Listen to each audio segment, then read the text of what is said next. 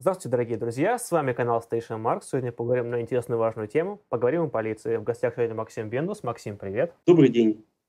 Да, действительно, давайте поговорим о полиции. По сути, продолжим наш разговор о полиции. Мы в прошлой передаче с тобой, Федор, рассматривали новые изменения в ФЗ-3. То есть 3 ФЗ – это федеральный закон о полиции. А сейчас я предлагаю просто поговорить о полиции с точки зрения маркси- марксистов, да, с точки зрения левых марксистов. Но перед этим я, Федор, для тебя подготовил некоторый, можно так сказать, эм, тест. Угу. Я предлагаю тебе вместе со мной его пройти. Давай. Давайте я включу демонстрацию экрана своего и запущу тест в виде вот такой вот презентации. Итак, я буду зачитывать для наших зрителей. Дело номер один. Федор, сразу скажу, что ты выступаешь э, как ну, скажем так, такой импровизированный судья, то есть ты будешь выносить приговор, а я тебе буду, естественно, зачитывать ну, какую-то преамбулу. Итак, дело номер один. Вы бывший сенатор, и вас обвиняют в жестоком изнасиловании. На суде вы не отрицаете содеянного, но утверждаете, что на вас в тот день нашел бес, поскольку вы испытывали сильный стресс, связанный с рождением в вашей семье ребенка. Вас приговорят Первый вариант ответа к 10 годам колонии строгого режима, второй вариант к 6 годам колонии строгого режима и последний вариант к 4 годам условно. Твой ответ, Федор. Ну, хотелось бы верить, что к 10 годам, конечно, за такое. Давайте посмотрим правильный ответ. Угу. Правильный ответ к 4 годам условно. И зачитаем, кто же этот герой, да? В январе 2011 года Замоскворецкий суд Москвы, города, приговорил к 4 годам условно лишения свободы бывшего председателя Калмыкии в Совете Федерации и отца пятерых детей, Игоря Провкина, который, соответственно, в 2010 году посадил свой автомобиль 24-летнюю москвичку, а затем избил и изнасиловал ее. Суд счел смягчающим обстоятельством расшатанное эмоциональное состояние обвиняемого. Uh-huh. Ну, как он пояснил, его попутал бес, расшатанное эмоциональное состояние, ребенок родился, мужчина в стрессе.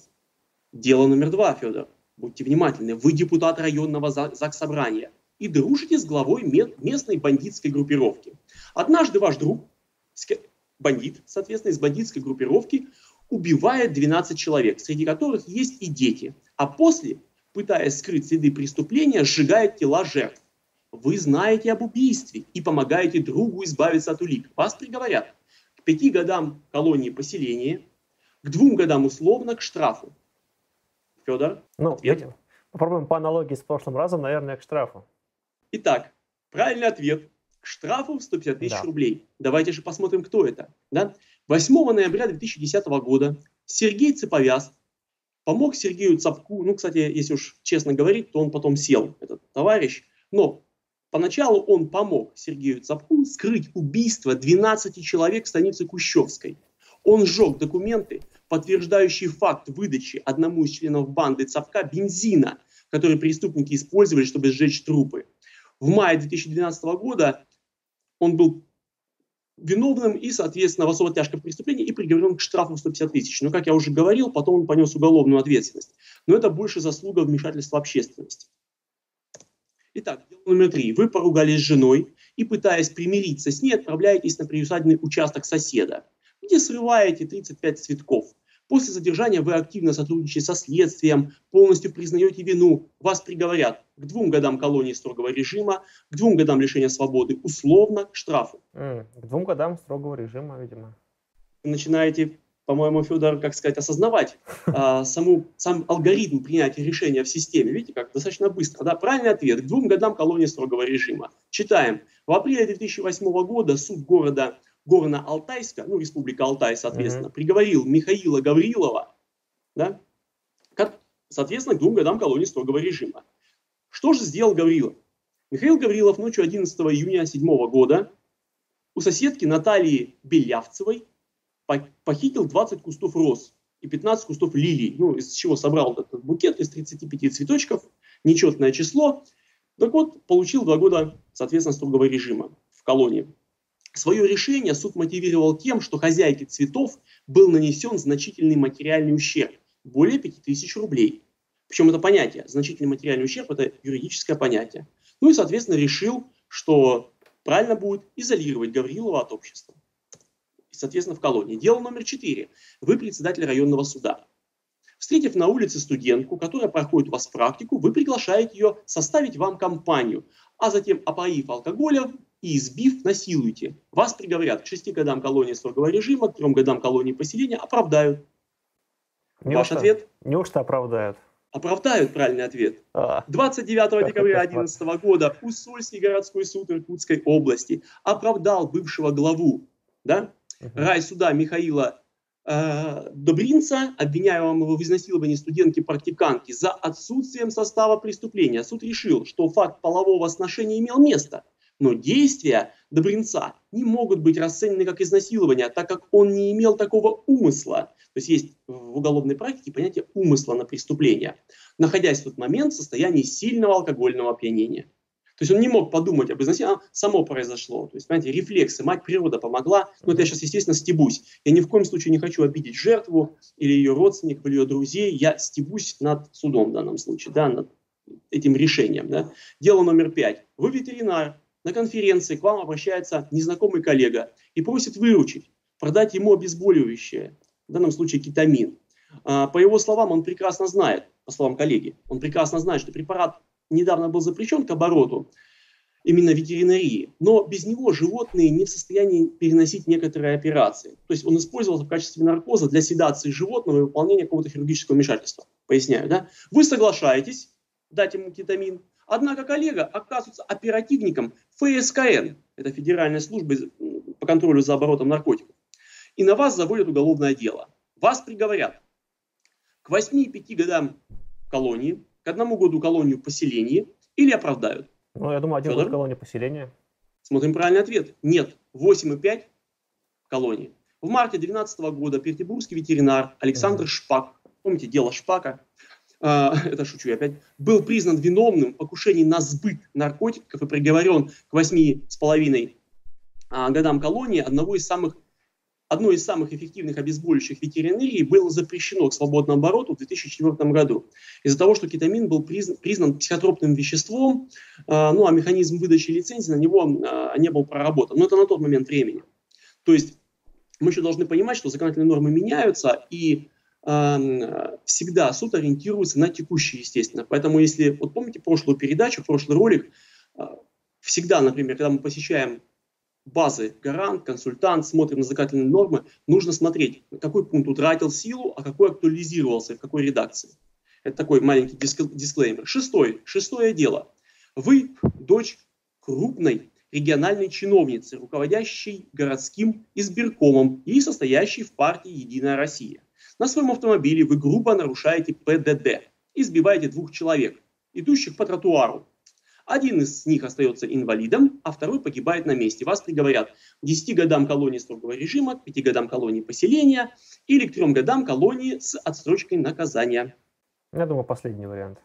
Смотрим, правильный ответ действительно так. К трем годам колонии, но со строчкой наказания, потому что вы мама и воспитываете детей. В августе 2010 года судом города Иркутска к трем годам колонии с 14-летней отсрочкой наказания была приговорена Анна Шавенкова, которая 2 декабря 2009 года на автомобиле Toyota Corolla сбила на тротуаре сестер Елену и Юлию Пятковых. А, поводом для мягкого приговора и отсрочки его исполнения стало наличие у Шавенковой несовершеннолетнего ребенка. То есть все правильно, едем дальше. Дело номер семь. Все будет 10, мы сейчас быстро, да? Вы празднуете день рождения друга, после чего пьяным садитесь за руль и врезаетесь в полицейский автомобиль. Один из сотрудников погибает, его напарник получает тяжелые травмы. Вас приговорят к 10 годам колонии строгого режима, к 5 годам колонии поселения, к 4 годам условно. Федор, будьте внимательны, видите, водитель наехал на автомобиль патрульный, полицейский. Угу. Ну, судя по тенденции, к 10 годам.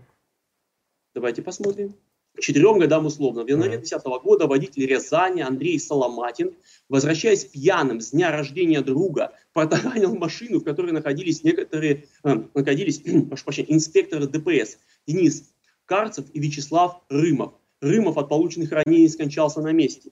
В октябре 2010 года суд приговорил Соответственно, Соломатина к четырем годам лишения свободы условно. К чему мы, да, то есть как-то странно. Дело номер восемь. Вы пенсионерка из небольшого города, явившись на заседание мирового суда, вы становитесь участницей конфликта с одним из приставов, которого в пылу потасовки кусаете за предплечье. А вы также наносите ему несколько ударов сумкой. Вас приговорят к двум годам колонии, а к двум годам лишения свободы условно или к штрафу. Ну, два года тянет, конечно, колонии. Все верно. В октябре 2011 года да. 59-летняя Любовь Бондарь из башкирского города Октябрьский была приговорена к двум годам колонии, проведя в заключении два с половиной месяца. Пенсионерка, у которой обострились хронические заболевания, была освобождена под подписку. Но приговор, тем не менее, ей такой объявили. Дело номер девять. Вы глава Совета депутатов небольшого поселка, член партии «Единая Россия» и мастер спорта по боксу. Проезжая по городу, вы замечаете двух молодых людей, переходящих дорогу по пешеходному переходу, прямо перед вашим автомобилем. Остановив машину, вы выходите вместе с сыном, жестоко избиваете их, вас приговорят к административному аресту, к одному году условно, вы же нанесли побои, да? А, или признают потерпевшими. Видимо, признают потерпевшими.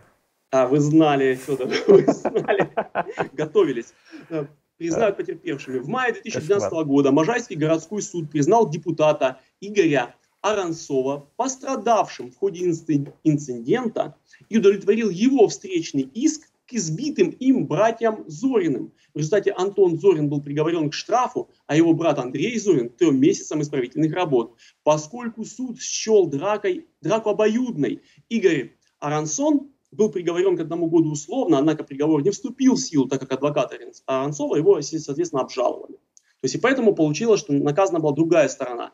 Кстати, все это, в принципе, есть в интернете. Можно, есть, вот, если задаться вопросом, поискать просто и увидеть всех этих прекрасных людей, прекрасные видеоролики, материалы есть э, на разных ресурсах, в разных соцсетях, в том числе и на таком глобальном ресурсе видеоконтента, как YouTube. Дело номер 10. Вы многодетный священник. В разгар рождественского поста, находясь за рулем в состоянии алкогольного опьянения, вы избиваете на остановке мать двоих детей, которая погибает на месте. Испугавшись, вы предлагаете родным погибшие деньги, но они отказываются их брать. Вас приговорят к 8 годам колонии строгого режима, к 4 годам колонии поселений, к 2 годам условно и лишению водительских прав. Что вы выбираете? Ну, я думаю, что к двум годам условно лишение водительских прав за вождение в нетрезвом виде. Все верно, правильный ответ именно такой.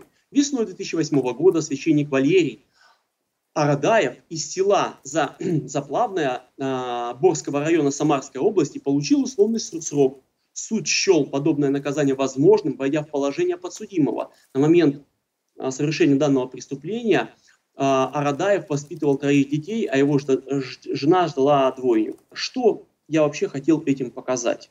Я ни в коем случае не эм, призываю как-то вот, не знаю, стебаться что ли над нашей правоохранительной системой, а как раз хочу э, спокойно посмотреть на нее и проанализировать, что с ней происходит сейчас, что с ней происходило раньше и что с ней происходит именно вот в этот момент времени, в тот момент времени, когда мы с вами это, это видео снимаем.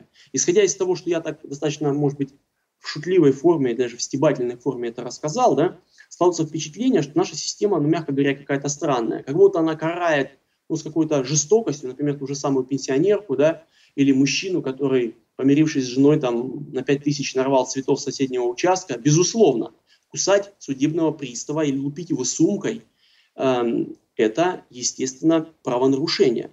Безусловно, правонарушение.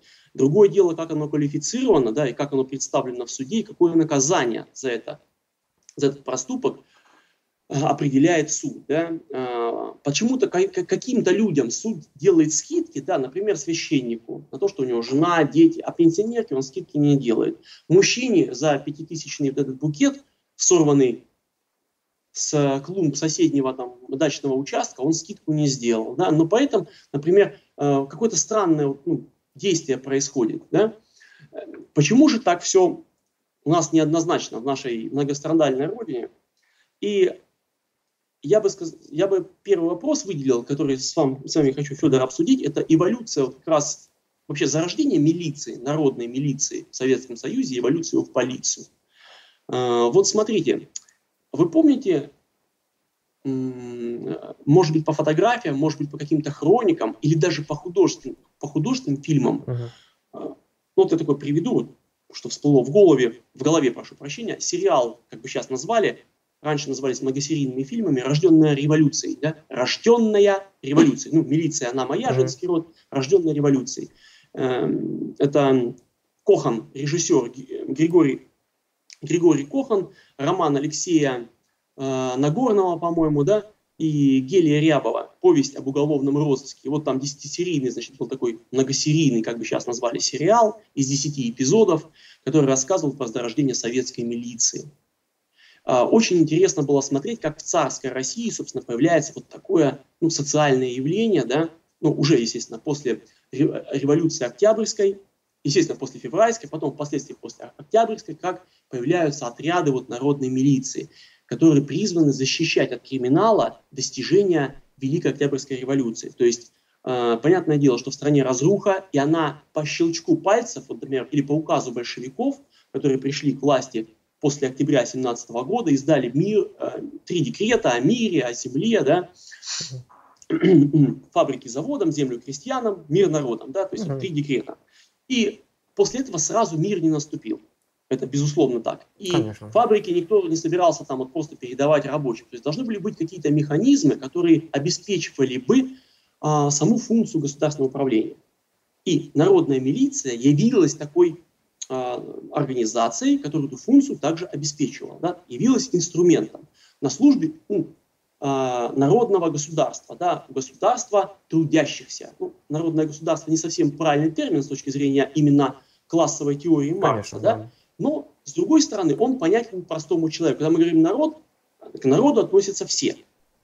И действительно так. Ведь никуда не, дел, не делась буржуазия. Ну, какая-то часть, например, убежала в 17 году. Особо грамотная убежала как раз э, в такие лихие месяцы между февралем 17 года и октябрем, когда был полный бардак. Вот эти все погромы, которые сейчас почему-то наши пропагандисты пытаются повесить на большевиков, ну, я тут постоянно, например, слышу упреки, что большевики там взрывали, например, а, еще до революции взрывали, даже царя взорвали. Я говорю, ребята, это сделали не большевики. Я вам открою страшную тайну, что да, вот это, это были не они, да. Или там, например, там расстреляли кого-то там или громили, например, а, город, убивали городовых, или там кого-то выбрасывали из окон, да. Например, вот как раз а, практически все вот эти вот оставшийся зимний месяц, февраль, да, и весенние месяцы, когда был полный бардак в стране и полный раздрай. У власти было тогда, я напомню, временное правительство. И большевики в большинстве своем лишь только возвращались к политической работе, от которой они были отстранены в ходе государственных репрессий. То есть они же находились кто-то в бегах за границей, кто-то находился в ссылке, кто-то еще где-то. И вот представляете, вот это все кипит, да, они приходят в 17 году в октябре к власти, и ничего не исчезает. В том числе не исчезает криминал, с которым боролась как раз советская милиция. Бандитизм был просто колоссальный везде. Ну, банды, да, вот как и послевоенный период, вот «Черная кошка», знаменитый сериал, uh-huh, тоже многосерийный, uh-huh. да, Лев Жиглов и Володя Шарапов, все его знают. Вот образ советских мили... милиционеров. Кстати, например, еще один фильм вспомнил, мы, я на ссылочке прикреплю опять, Федор, да, да, тоже очень хороший фильм, который показывает вот именно характер советской милиции, да, той старой, вот и их принципов. Это такой, казалось бы, такой проходной фильм маленький, называется «Шестой», 82 -го года. Э, Сергей Сергей Никоненко играет главную роль, он комиссар, который приезжает в какой-то провинциальный городок, где действует банда, ну, местного какого-то там олигарха какого-то, mm-hmm. ну, не олигарха, а, ну, в общем, короче, местного бандита, да. И вот на каких принципах он собирает отряд. То есть он комиссар, он коммунист, большевик, в смысле не коммунист, а еще большевик, да. Приезжает там какой-то молодой пацанчик, э, прям юноша такой, ну, у него только борода с усами начала расти, но он уже красноармеец, он там с Буденовкой в местном участке. И почему он шестой? Потому что до этого руководителей э, участка вот этого милиции убивали, убивала эта банда. И вот он собирает вокруг себя парикмахера своего друга, который тоже придерживается ну, таких же взглядов, как он. То есть он поддерживает, естественно, партию большевиков, поддерживает идеологию большевистскую, классовую идеологию. А главное, он за порядок, за конституционный порядок да, стране. И в данном случае он собирает друзей разных, и они своим отрядом пытаются бороться вот с этой бандой. И действия происходят как раз уже после гражданской войны. Тоже дадим, допустим, ссылку. Я думаю, что вот э, будет интересно посмотреть и послушать зрителям, как в диалогах вот между этими героями, да, как раз раскрываются принципы организации и мотивация, мотивация советских милиционеров. Да? И я все время, когда начинаю говорить о советской милиции, вообще о советской преступности, я считаю, что вот Советский Союз, как вот политическое образование, это в буквальном смысле слова феномен, Федор. В каком Конечно. смысле? Вы можете себе представить полицейского в государстве, где преступность ну, была настолько, я, наверное, очень такая, ну, как сказать, употреблю слово мягкое. Может быть, это не совсем корректное прилагательное, но мягкое. Вот я вам сейчас задам такой, такой тезис, на, просто на, на, на то, чтобы его обмозговать. Да? Они ходили на свою службу в офисных костюмах. Форма советского милиционера это, по сути, офисный костюм. Брюки со стрелками. Пускай а, в непогоду или в сельской местности участковых заправляли в галифе, то есть выдавалась форма с, с кантиком узеньким, а, зауженная а, голени, соответственно, под сапоги, потому что ты мог там на Урале, на Днепре кататься там по местным поселкам, осуществлять свою деятельность как участковый, да, знаменитый участковый Анискин, полицейский, тоже да, герой да. одного из советских детских сериалов, как бы сейчас сказали, да, вот брюки галифе, сапоги, также патрулировали в непогоду, в зимнее, в осеннее время, угу. полици... э, э, уже не полицейские, а в смысле советские милиционеры, как это сказать, города советских городов и советских поселков и деревень, да, и мы можем посмотреть, что у них китель, по сути, пиджак однобортный, да. рубашка, галстук, ну, фактически галстук, пускай он на резиночке, а не такой вот, ну, с узлом там двойным, да, но все равно это, это офисный костюм. Ну, и да. когда наш любимый Говорухин у Егора Иванова, кстати, Тубус Шоу, есть да, прекрасный да, да. разбор его фильмов, когда он там стебется над советскими милиционерами, сравнивает их с полицейскими, но, а мы сейчас будем, наверное, нам придется сделать это сравнение, то есть показывать все на контрасте, да, и показывать наших таких вот, ну, несуразных, что ли, да. В какой-то момент времени, конечно же, советская милиция перестала отвечать требованиям времени. И это важно понимать, что долгое время советская преступность, вот можно смотреть эти все советские фильмы, думаешь, елки-палки, что это такое? Эти преступники, они наивные, в своих преступлениях, даже когда показывают какие-то жестокие преступления, мы, э, отравленные вот современной жизнью и современным понятием жестокости, смеемся над этим. Нас смешит эти действия советских полицейских, возьмем в кавычки слово полицейских, сравнении mm-hmm. с нашими сейчас полицейскими, да, естественно. Э, в каком-нибудь сериале «Мур есть Мур», да, мы прям смеемся над этими злодеями, над этими преступниками, да, и смеемся, как же так вот эта вот советская милиция, просто какие-то, ну, не знаю, и, и преступники несерьезные, и, естественно, получается, что и милицейские чины, ну и все, все исполнители, они тоже несерьезные. На самом деле у нас есть диалектическое взаимодействие преступности и полиции. Когда Говорухин снимал свой любимый фильм, мы должны это отметить, что долгое время это соответствие ну, было достаточным. То есть была угроза, был ответ. Да? Этот ответ был необходимым и достаточным для этой угрозы.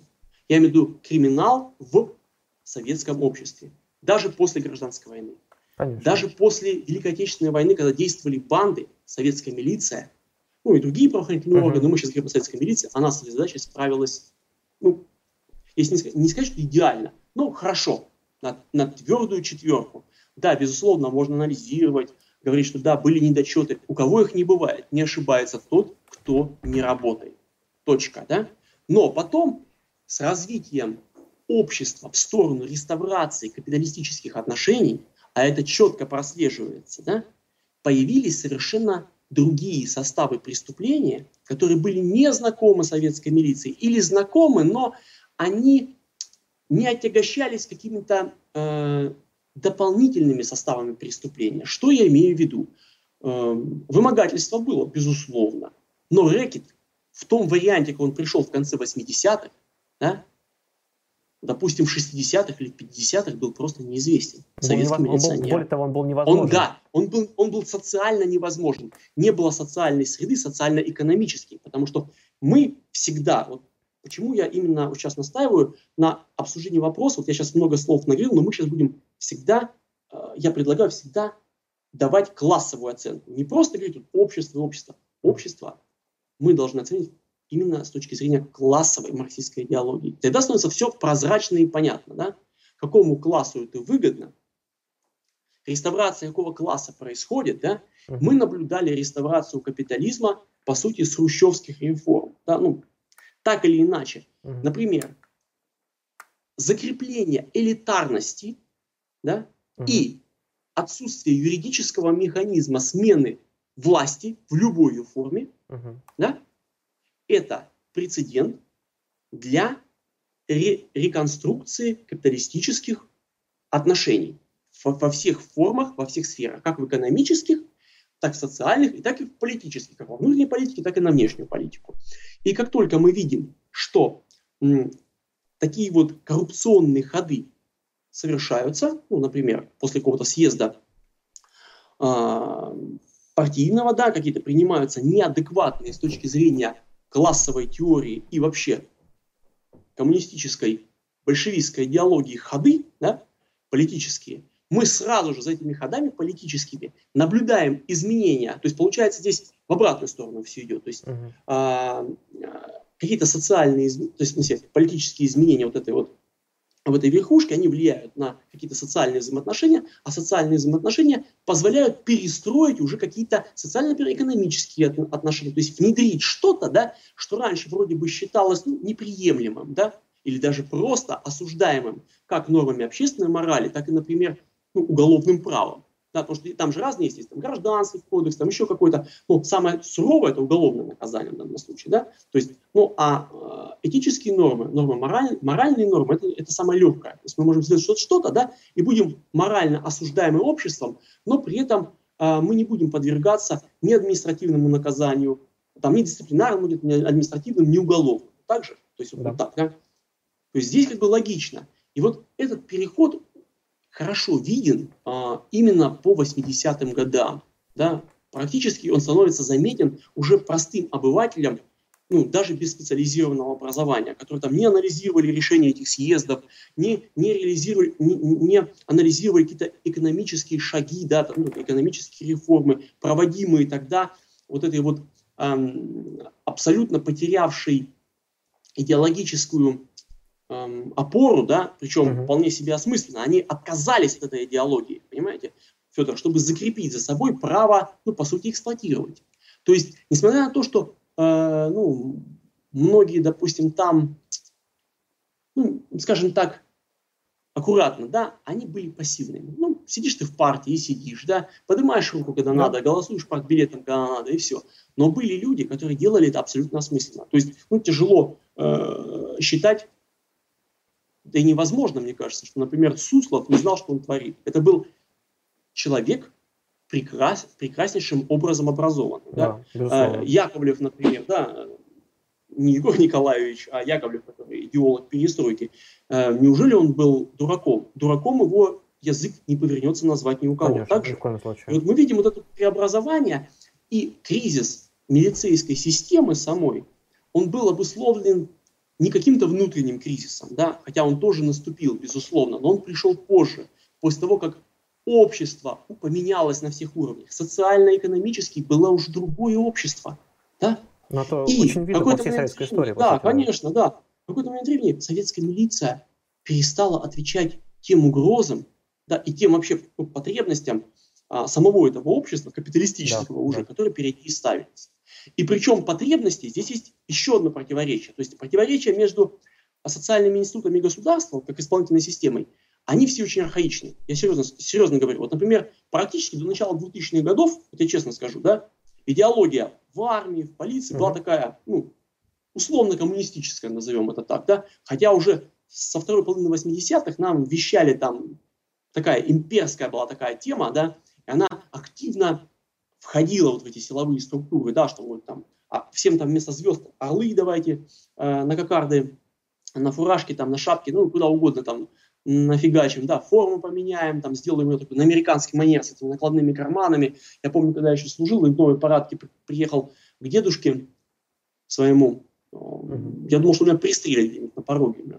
Он оплевался, он, он, он, он говорит, слушай, говорит, ты знаешь, у нас это была в ленинской комнате такой стенд, назывался «Форма вооруженных сил стран вероятного противника». Я такое чувство, что ты, говорит, тот оттуда, ну, то есть пошил себе, то есть принес вот этот плакат в ателье, сказал, ну-ка, шейте мне вот такое, да? Что знаю, это вообще такое? Знай врага в лицо такое. Да, да, да. Он говорит, слушай, странно, говорит, я помню, что тут э, там всякие тут действовали уроды, да, то, ну, ну, там, воевали же прадеды, деды, и он говорит, что типа странно, тут вот э, казачки Краснова там резвились, вот у них такие же там двуглавые курицы на башке были, что это у тебя такое? И кокарда у них похожая была, с вот здесь. То есть, а до этого у нас, вот я, например, э, я если найду, я фотки приложу, я ходил даже курсантом, я носил советскую форму с такими погонами курсантскими, чер, там, черные с желтыми, там, красные с желтыми, как общевойсковики, общевойсковики носили, да, у меня была ПШ, тут с крючочком и брюки галифе, да, то есть, ну, то есть я вообще носил даже советскую парадку, носил, будучи курсантом, да, то есть здесь я к чему это все говорю, что даже атрибуты, атрибуты, которые, в принципе, поменять, что там, взял, дал команду, поменяли, да, они менялись с некоторым запозданием, то есть страна уже давно не советская, да, уже да. 91 год давно там стал историей, да, но еще вот эти вот атрибуты в армии, они остаются в полиции, в милиции тогда еще. Было то же самое. То есть в 2011 году милиция у нас поменяла свое название. Вот это да, вот это инновации. Всего-то надо было переименоваться. Преступники толпами сами идут сдаваться. Сила названия полиция, братцы. Вот э, дело, дело как раз в этом, что долгое время милиция, оставаясь по сути советской, не могла противостоять угрозам. В том числе и рассвет криминала можно этим объяснить. То есть люди были не готовы, да, вот, вот эти вот, которые находились на должностях и даже имели серьезное звание, они э, объективно не могли быть готовы воспринимать вот эту угрозу адекватно и адекватно на нее реагировать. именно этим объясняется, например, разгул преступности начала 90-х годов. И, и бесполезность, ну, в какой-то степени, да, правоохранительных органов, которые все отмечали, отмечали даже в сериалах.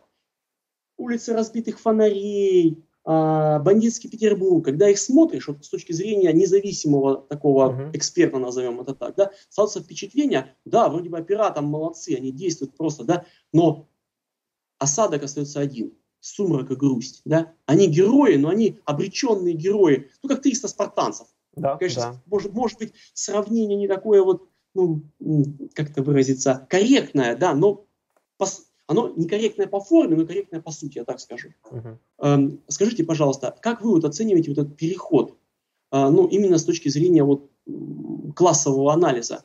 Угу.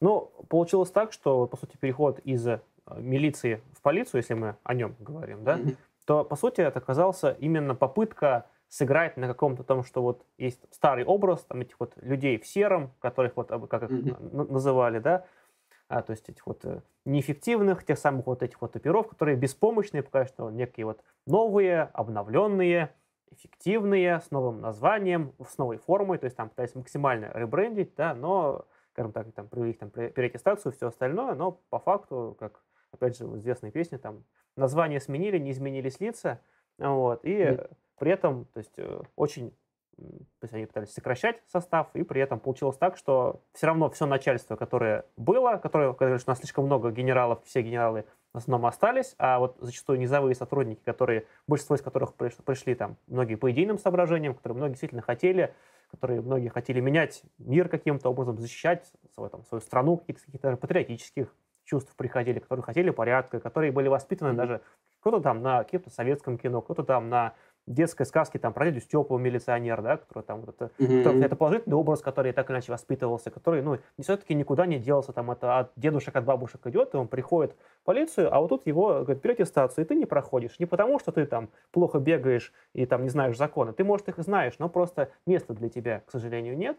Вот, там, там, как там стажеров увольняли в тот период и так далее. То есть многие именно идейные, они, конечно, в этот момент обломались. И эта реформа, по сути, оказалась именно такой, ну, сделай на публику показухой, по сути. Ну, здесь, да, с одной стороны, она имела явно показательный такой да. демонстрационный характер, да, но, опять же, э, реформа – это был венец. Да, этой, да.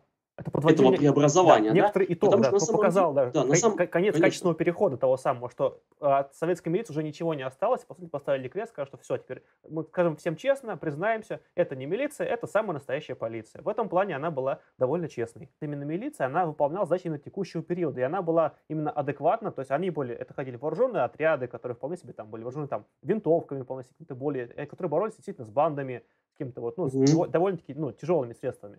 Потом, как бы, поскольку общество у нас более стабильным, а, там, равенство все-таки какое-никакое начинало возникать, какие-то гарантии, социальные, людей, да, социальные конечно, гарантии, конечно. в первую очередь, обеспеченность. Ну, когда люди могли работать, потихонечку преступность начала сходить на нет. И это видно, как изменилась э, советская милиция, потому что они, ну, то есть у них там исчезли винтовки те же самые, да, они там э, начали ходить по улицам без оружия зачастую. То есть, если, опять же, когда Говорухин высмеивал, что вот он ходит без оружия, там, смотришь, там, американского полицейского, у него там дубинка, наручники, mm-hmm.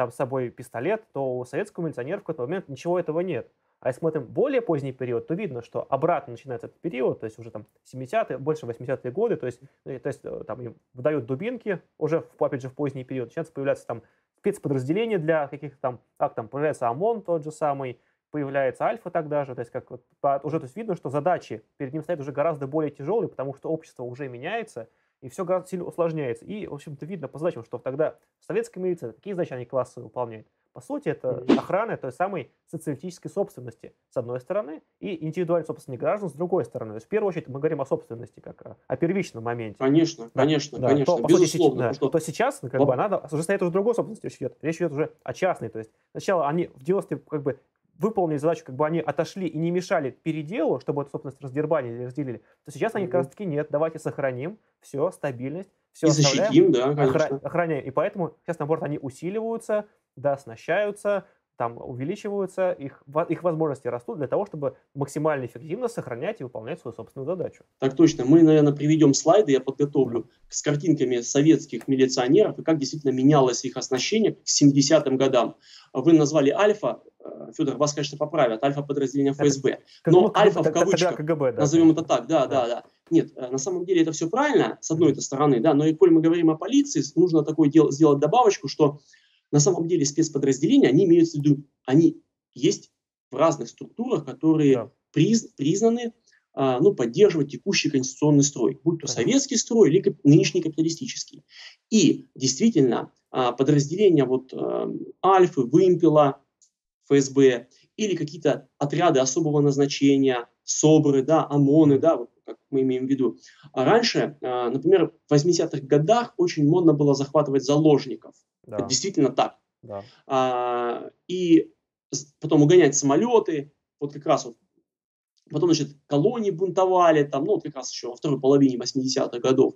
И впоследствии, впоследствии протесты вылились уже из криминальной сферы, ну, когда угоняют самолеты, да, в сферу общественных волнений, да, как раз когда вот был инспирирован дефицит, всякие волнения вот уже конца Советского Союза, тогда же на тех волнениях, на тех митингах, на тех социальных протестах, да, э, если посмотреть на фотографии, те полицейские, я при, пришлю, при, притачу фотографию, где стоят курсанты второго курса, с таких смешных, как бы мы сейчас сказали, шлемах, с дубинками, просто общаются. И пришлю фото задержания того периода времени, чтобы мы просто могли оценить разницу. Да? То есть тогда даже протесты были другие. Понятно. Другие, потому что у нас все это находится, собственно, конфликт как таковой, да, и противоречие, это тоже диалектическая, ну, такая материя, что ли, да. Uh-huh. А, все эти вещи, они находятся в постоянном диалектическом взаимодействии. То есть, с, грубо говоря, снаряд и броня,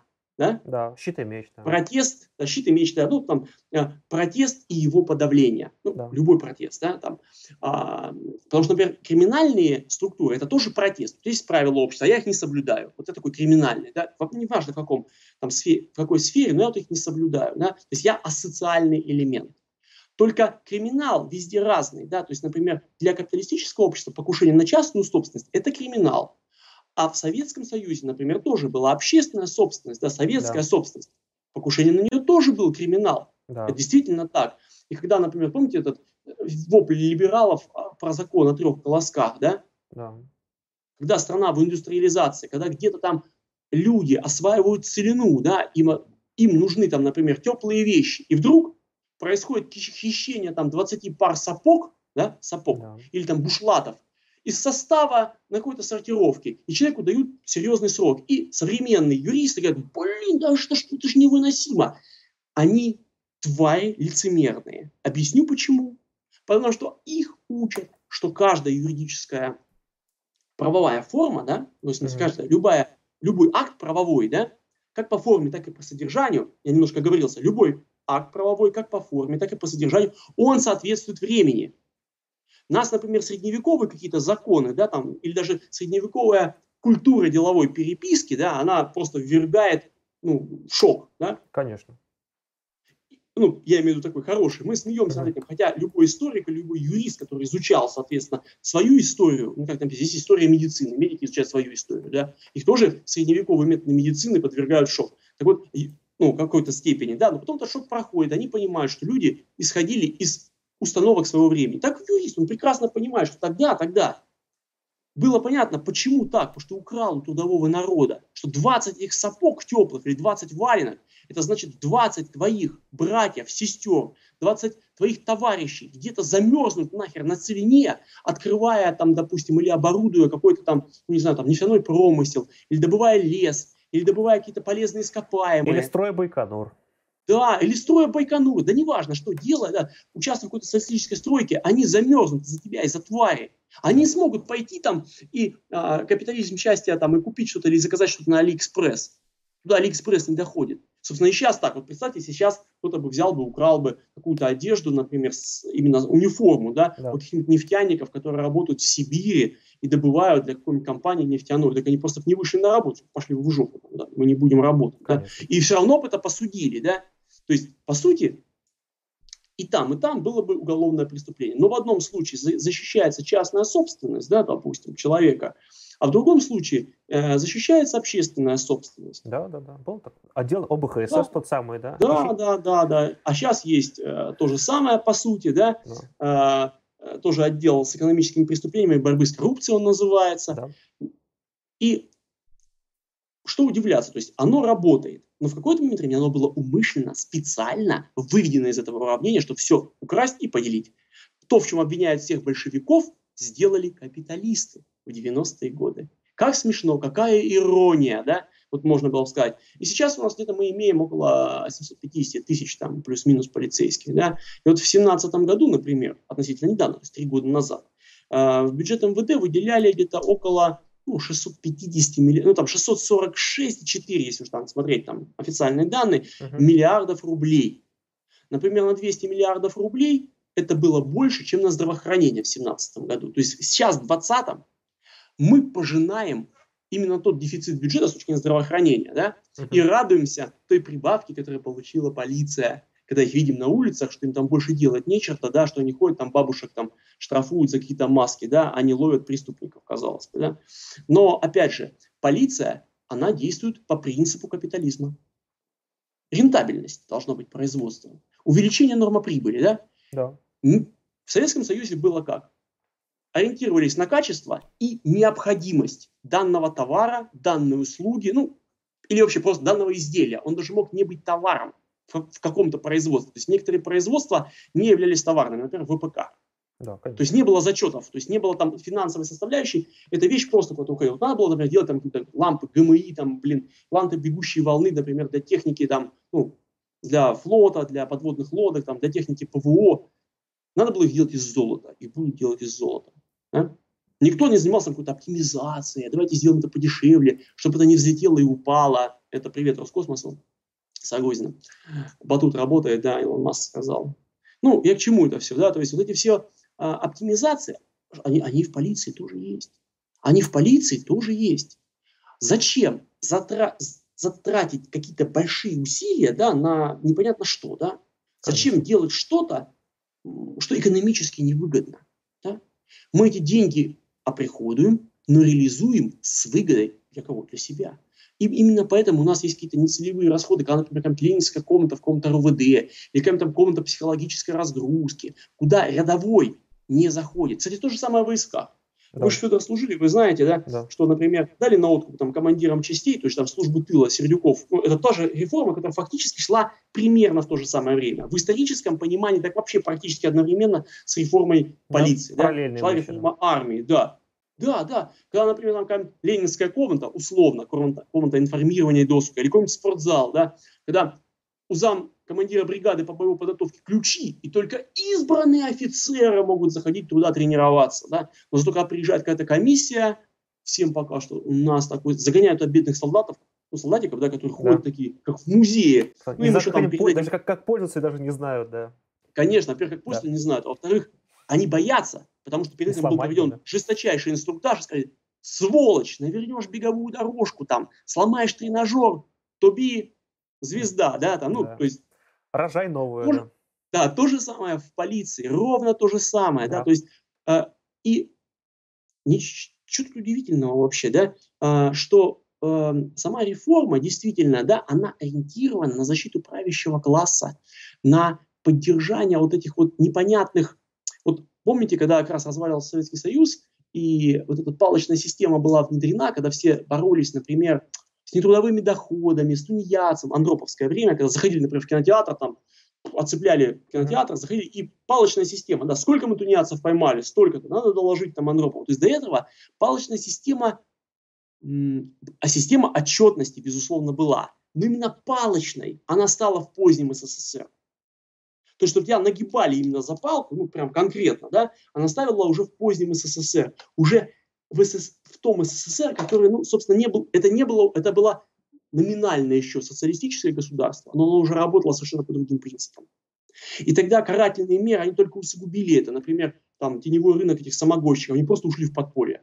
Ну, Никто потом, не борется да. репрессиями с экономическими проблемами. Это дурь и глупость. Ты только переведешь этот сегмент в Э, теневую экономику, вообще потеряешь над ним хоть какой-то контроль, а ведя палочную систему, ты обяжешь полицейских по капиталистическому принципу, чтобы брать, грубо говоря, оптимизировать свои затраты, да, то есть гораздо прикольнее, например, сфальсифицировать дело, изъяв у кого-то самогонный аппарат, или даже, как сказать, самому его купив, и подсунув его, ну, там, копейки 100, и подсунув его кому-то старику, сказать, слушай, дед, давай там договоримся там. Или какому-то алкоголику, то есть вы его приняли там, да, к нему заехали в дом, э, типа осуществили осмотр, и нашли у него самогонный аппарат, изъяли протокол, написали, о, палка, о, там, типа, классно. Причем сделали все с нарушениями вообще там, ну, то есть, как можно, да, ну, палка есть палка, все, есть самогонщик, вот изъято, да, есть тунеядец, вот изъято, да, есть бабушка с укропом на деревенском рынке, нетрудовые доходы. То есть вся эта система, которую якобы отменили, да, как раз с реформой МВД, она там не то, что осталось, она стала хуже по сравнению даже с развалом Советского Союза в раз 10. Это ну, подтверждает да, этот ролик, когда девушка сказала, ловите всех, там, давайте палки зарабатывать. Вы ни черта не работаете. Почему? Потому что именно капитализм – это вот эта отчетная система, да? Отчетная система. Я помню советские времена, там, общался, ну, еще будучи школьником, ой, ни одному советскому рабочему не снилась такая система отчетности, которую применяют капиталисты. Я во многих зарубежных компаниях работал, ну и в российских, и в зарубежных. Например, в немецких мы писали табели рабочего времени, где отчитывались по минутам о том, где и что ты делал за неделю. То есть я весь свой день, я расписывал, вплоть что в полчаса, если что-то делал другое, я писал. Причем писал, на, там у нас была отчетность на английском, на немецком, компания была иностранная, я писал сначала на английском, потом на немецком, то есть отчетность, и все это уходило менеджерам. То есть такая вот система отчетности, да, и попробуй что-то не сделай. То есть неважно даже, что совершил ли ты пользу какую-то, ну там, заработал это или нет, нет. Менеджера это не волнует. Та палочная система, эм, она прежде всего ориентирована как раз на сохранение целостности самой капиталистической системы управления. Почему, например, топ-менеджер всегда получает больше, чем рабочий?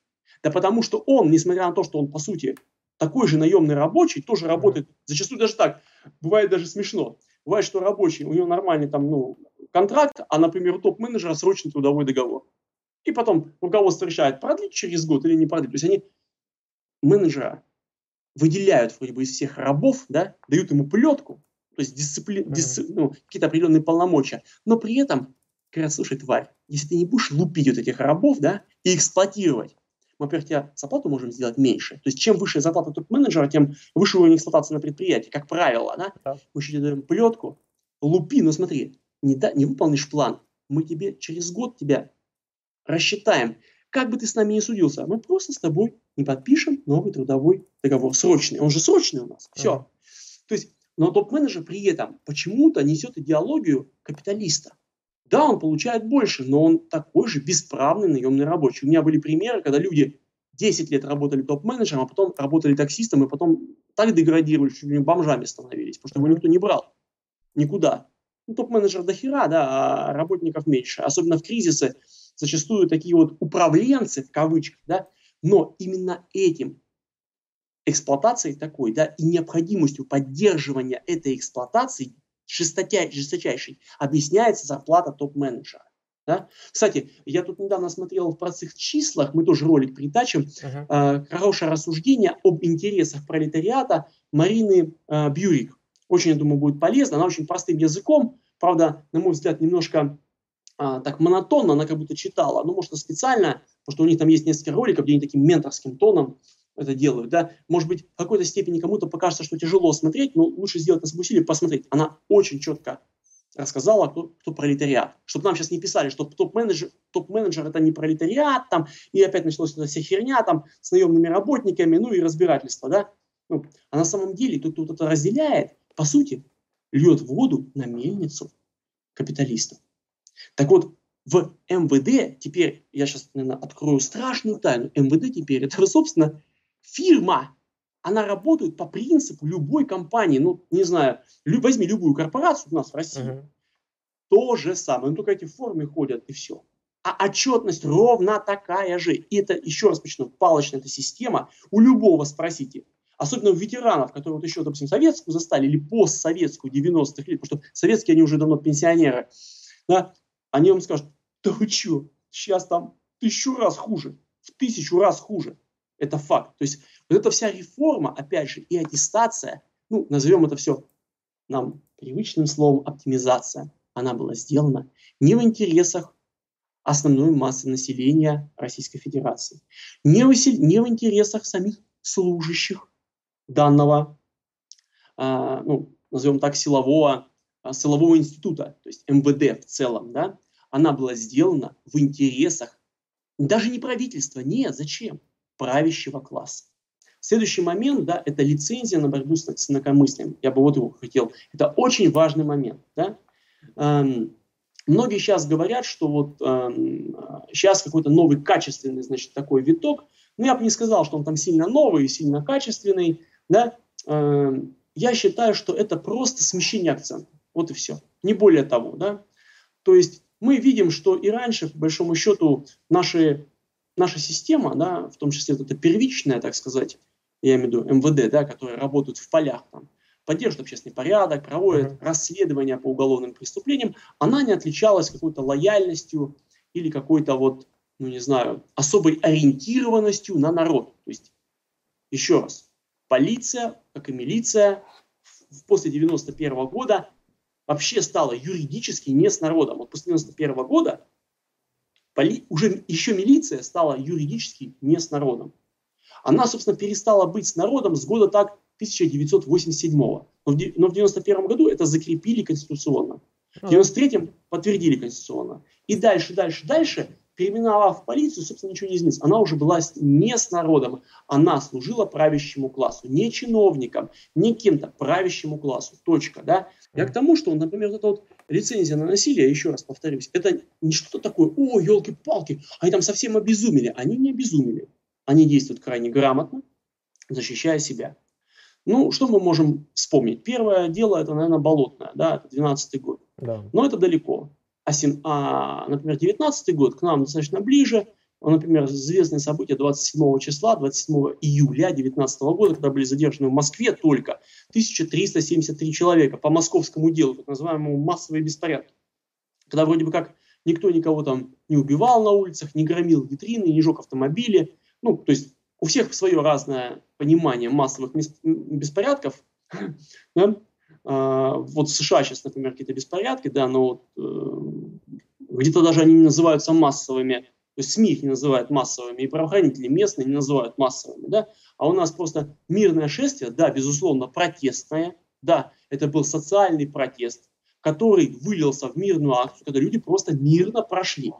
Если уж говорить о каких-то событиях именно силового характера, то их спровоцировали не мирно идущие люди, а граждане полицейские, когда начинали проводить задержание этих людей. Это, собственно, можно оценить просто по контенту, который люди снимали на свои мобильные телефоны, и сейчас они находятся в общем доступе. Правильно, Федор? Да, То есть там да. тяжело увидеть. Я не видел ни, никого, кто бы, например, сразу там, толпу, например, в масках, которые напали бы на полицейского с целью, например, завладения оружием.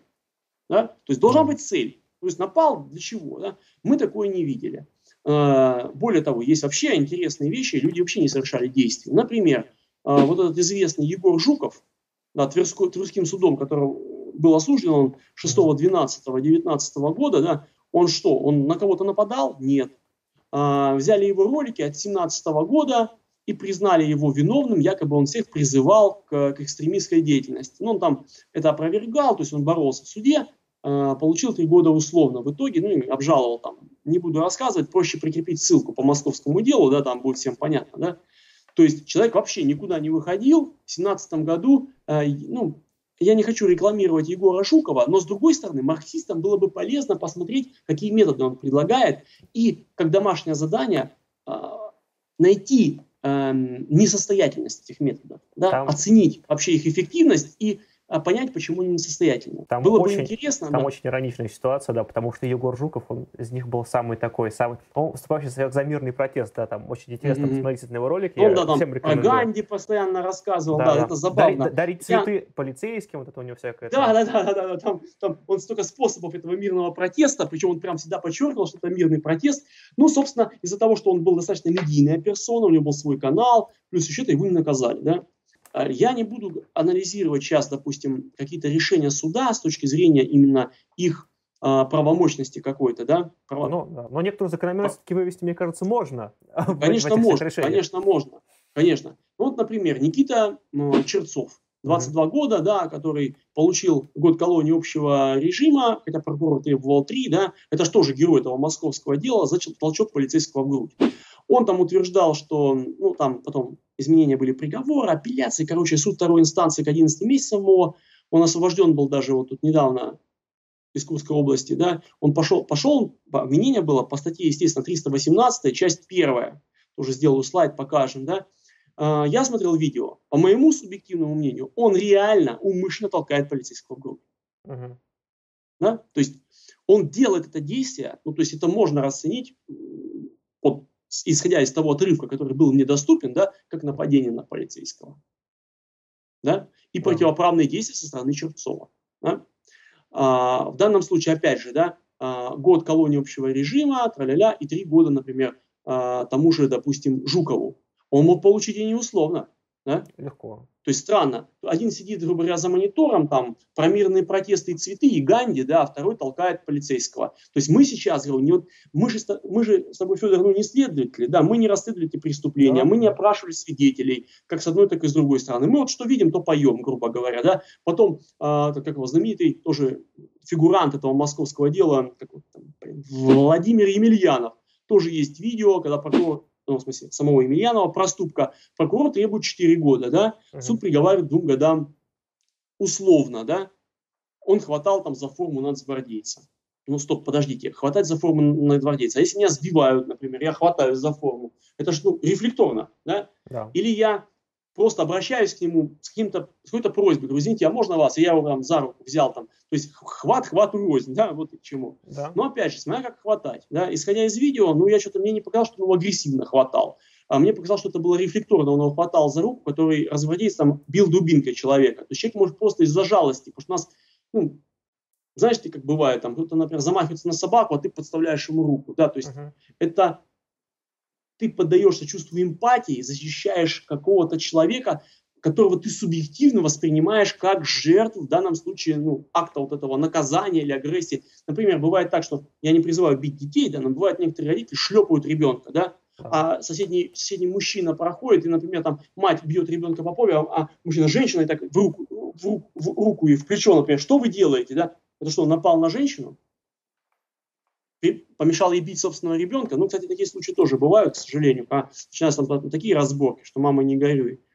Эм, ну, там вот этот Эдуард Малышевский, тоже еще один там фигурант, который, находясь в автозаке, а, это с его слов, как он mm-hmm. давал показания, соответственно, исследователю в суде он это озвучил, что он увидел, а, он находился в автозаке, увидел, как полицейские бьют э, двух женщин, начал стучать в окно, что окно это вы, выдавил это окно. Ее подхватил полицейский, который стоял под автозаком и положил аккуратно на асфальт.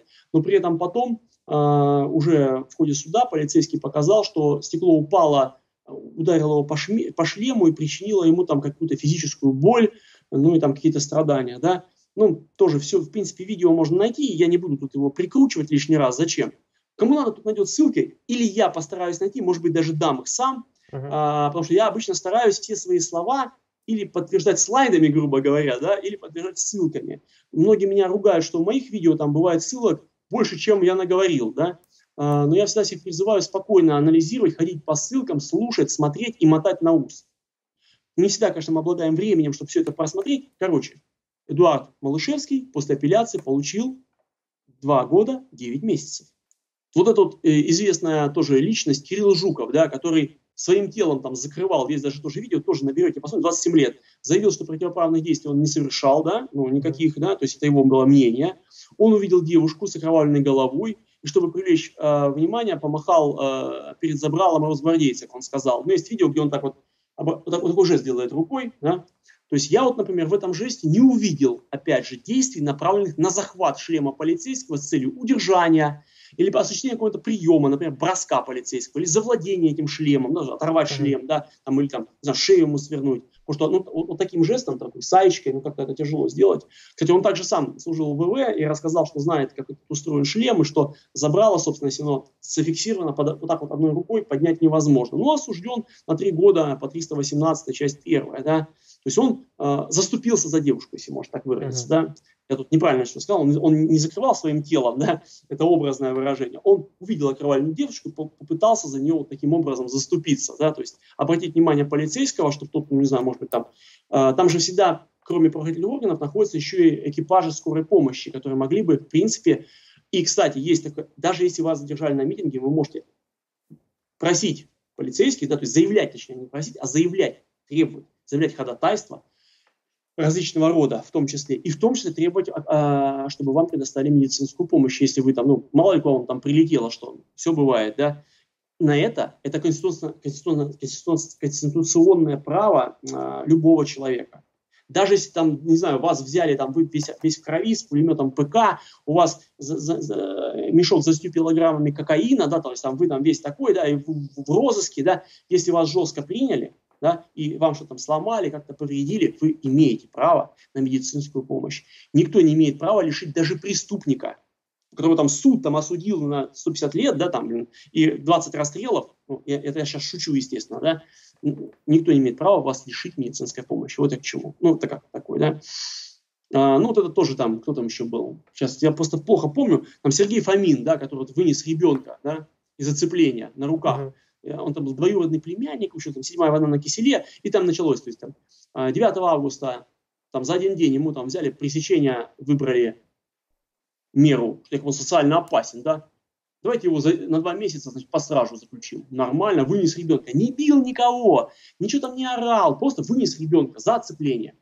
Он говорит, что оцепления не было. Он пошел его не. Он взял ребенка от своих там знакомых, да, которые попросили, мы тут на митинге. Он, может, даже их политических убеждений-то не разделял. Или разделял частично. Как говорит, я частично согласен с вашими там убеждениями, да, или там с тем, что вы сказали. Так вот, 3 сентября, опять же, Басманный суд изменил меру пресечения, домашний арест. 30 в общем, короче, в итоге Следственный комитет в итоге прекратил уголовное преследование, то есть мужик бился и добился. Да? А поначалу статья 212, часть 2 УК РФ ему грозила. Да? Ну, а, здесь даже, опять же, вот, ну ладно, этот хоть что-то делал, там, ребенка выносил, да, но, опять же, вот, а, был еще один товарищ, который делал, да, это Данила Беглец. Да, вот это вообще интересный случай. Я его хочу отметить вообще отдельно, да, в нашем этом разговоре.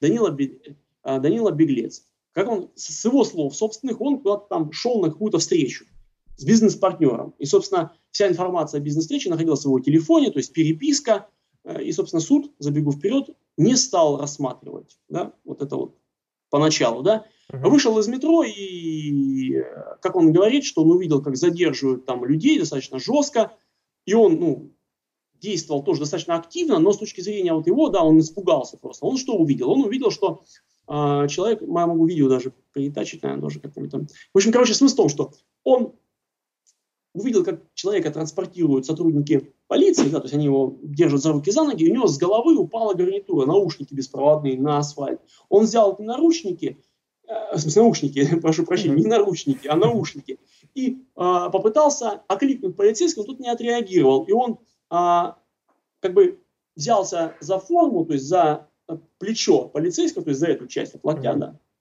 и вот так вот как бы закинул эти э, наушники, по сути, на тело вот того, которого транспортировали. И тут же отскочил, чтобы, естественно, ему там, ну, тоже не прилетело. И в белой майке там он там в толпе как бы, ну, там принял в сторону, да, то есть, грубо говоря. Ну, собственно, его потом все равно задержали, все равно, короче, он написал объяснение, естественно, как он действовал, почему он взял, взял за, почему он отдал, все, то есть я там никого не останавливал, ничего. Ну, и он дальше, собственно, по своим делам там, да, ушел.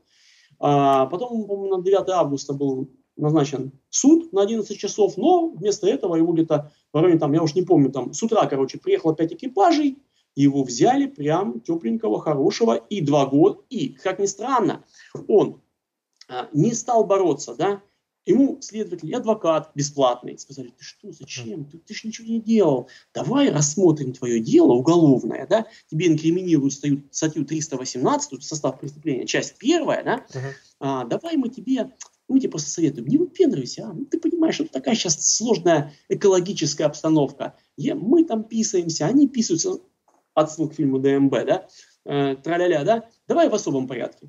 Э, что такое особый порядок? Это когда э, уголовное дело производства в суде рассматривается в особом порядке, это значит сокращенный порядок, да, то есть нет там рассматривается доказательства, нет там прения сторон, э, то есть просто вот э, есть согласие, например, об меня, обвиняемого, да, потерпевшего, э, вправе, там, они заявляют такое согласие и говорят, давайте вот не будем проходить всю эту процедуру рассмотрения без разбирательства судебного, когда свидетели приглашают еще, а просто вот выскажутся стороны вот там примут судебное решение.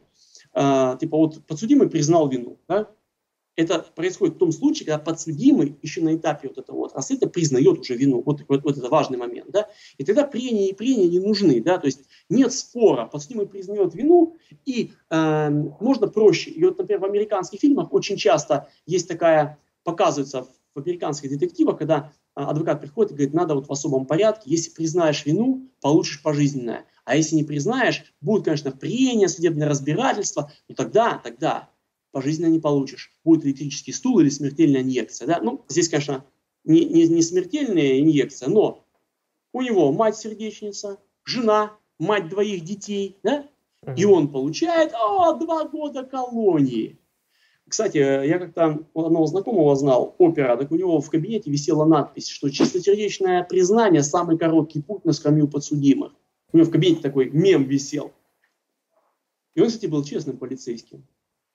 И поэтому, кстати, не дослужил, так сказать, uh-huh. уволился. То есть э, он считал, что, ну, он никогда так, ну, если человек, конечно, приходит, есть, бывает такое, совершается преступление, человек приходит, явку половиной пишет, тут без вариантов, понятно, да, но вот а он никогда не прибегал к таким случаям, э, когда говорил, да давай ты напишешь, там, мы тебя там, мол, примем, потому что бывает даже случаи самооговора, такое бывает. Uh-huh. Ну, там, как вот есть полицейский суицид, когда ты достаешь какой-нибудь там страйкбольный привод, и тебя там валят все, да, ну, вот да. ты так застрелился, самоубился, да, есть самооговор. Как ни странно, это тоже есть.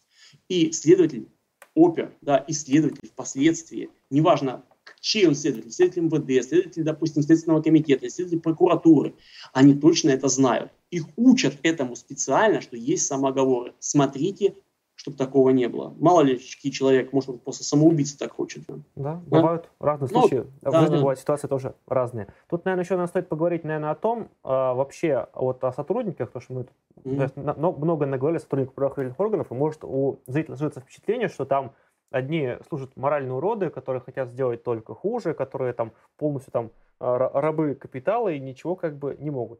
Но тут, наверное, стоит немножко сочувствие за, именно за людей, которые там работают, немножко вступиться, потому что действительно многие приходят а, вполне себе убеждения, опять же, что они делают, пытаются делать лучше, но сталкиваются с тем, что в рамках системы работать хорошо не могут, потому что они оказываются в довольно-таки жестких условиях. Их привлекают чем? Что они это обычно молодые там люди, которые там, возможно, окончили службу в вооруженных силах или там окончили, получили там некое юридическое образование, что вот они устраиваются на стабильную работу, где будет там кризис не кризис, а зарплату платить будут. Ну, там оказывается очень много всяких нюансов, типа того, что там очень много всякой бумажной отчетности, постоянной, абсолютно безумной, э, которая mm-hmm. вся там делается на свои деньги, там вся там оргтехника приходится там на свои деньги, когда там эти вот приходишь э, в эти РОВД, а они там все в состоянии, как после войны, там у них окон нету, там практически, практически там, да, там они, и там, там ремонт какой-то, там вообще там как будто они там на стройке живут. То есть вот это, это все в этих условиях работает с одной стороны. С другой стороны, постоянный страх того, что тебя уволят, потому что над ними висит как домокловым мечом нависает то, что тебя уволят, ты не доработаешь до пенсии постоянно. И нередкие случаи, когда они все трясутся, чтобы действительно реально выйти раньше, на это, на, получить то самый плюс, эту раннюю пенсию, как одну из главных mm-hmm. льгот, они не, а, а их увольняют там за месяц до пенсии, за два до пенсии. Очень много таких случаев потом. Очень много случаев подстав, когда там, mm-hmm. э, там не столь честные, как ты, коллеги, могут на тебя спихнуть какие-то дела, и ты можешь сесть, как бы, опять же, ни за что, ни про что. И, как бы, система, мягко говоря, ну, не дает человеку нормально выполнять свои задачи, не дает э, выполнять то, как бы, ради чего он пришел. Он, э, многие озлобляются, многие как бы плюют и, по сути, присоединяются, скажем так, ну, поддаются системе и, разумеется, в рамках нее, по сути, ну, не выполняют те формально поставленные задачи.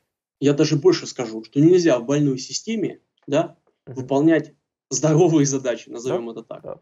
Я, я объясню сейчас свой тезис даже если тебе повезло, вот ты полицейский, и тебе реально повезло. Начальник РУВД у тебя, ну, нормальный мужик, пытается как-то усидеть тоже на своем теплом достаточном месте между молотом, заметим, и наковальней, да, то есть потому что там приходится и решать вопросы с, контроль, с контролем, МВД контролируемая организация, есть прокурорский надзор, а, надзор Следственного комитета, там, ну, всякая ерунда, там у них там. Mm-hmm. есть своя служба собственной безопасности, в конце концов, которая тоже тебя может там, ну, вышестоящая, да, там, нагнуть, мягко говоря. То есть есть очень много всего.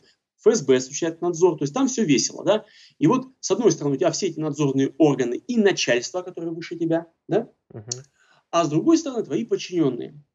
И вот допустим, что тебе повезло, что ты слушаешь такого начальника, который и вашим, и нашим, вот такой парень, ну такой, на своем месте, да, а, что может быть? Ты даже можешь быть гиперчестным парнем, но тогда твой нечестный начальник, нечестный, но умный, да, он будет как делать? Он будет кидать тебя на те задания, да, которые требуют именно твоей честности.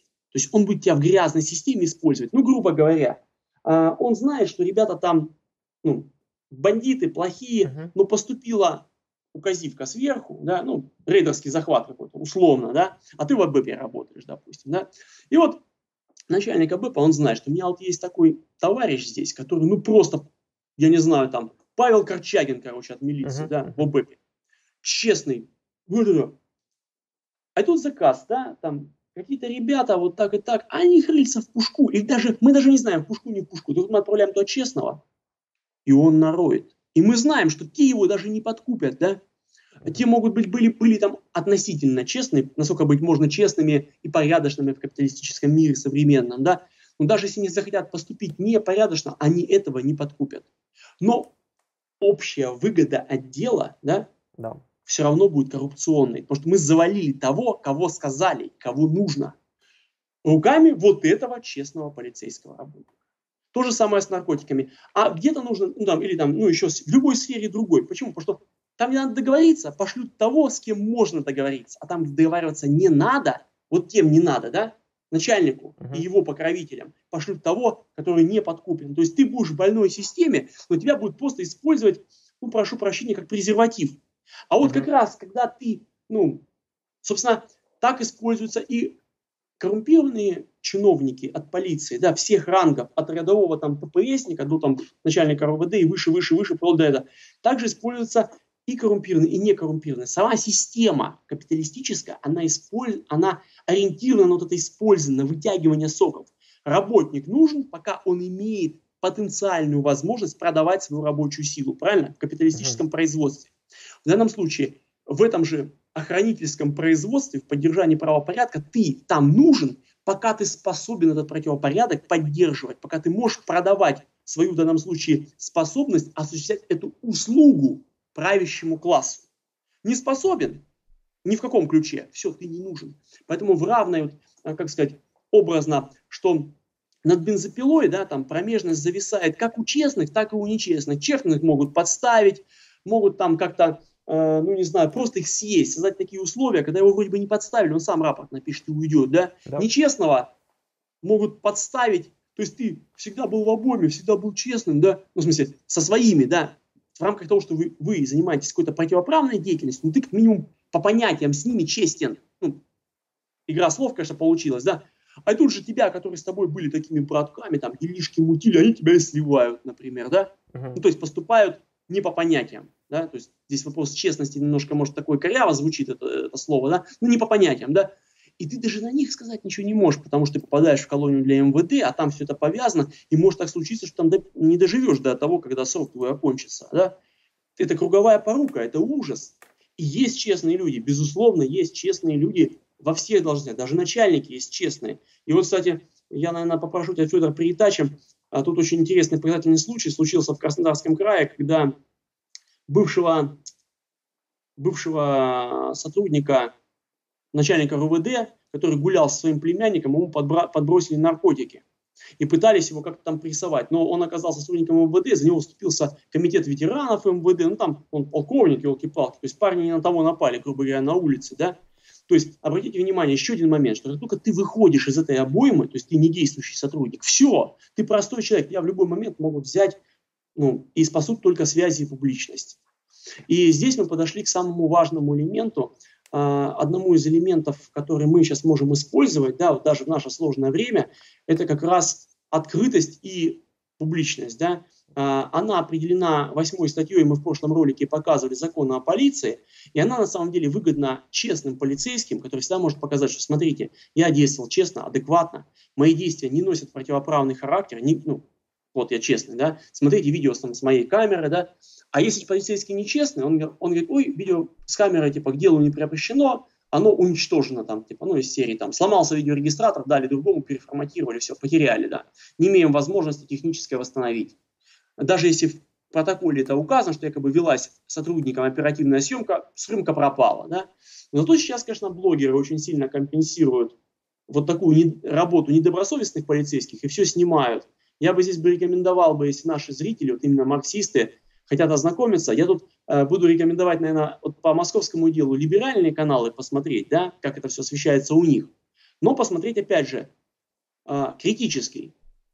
Я ссылки специально подберу, и именно с либеральных, да, потому что, понятно, марксисты скажут, вы тут своих показываете, это ваше субъективное мнение, ваших же коллег, да, там сказать, ну или там э, людей, разделяющих ваши взгляды, нет.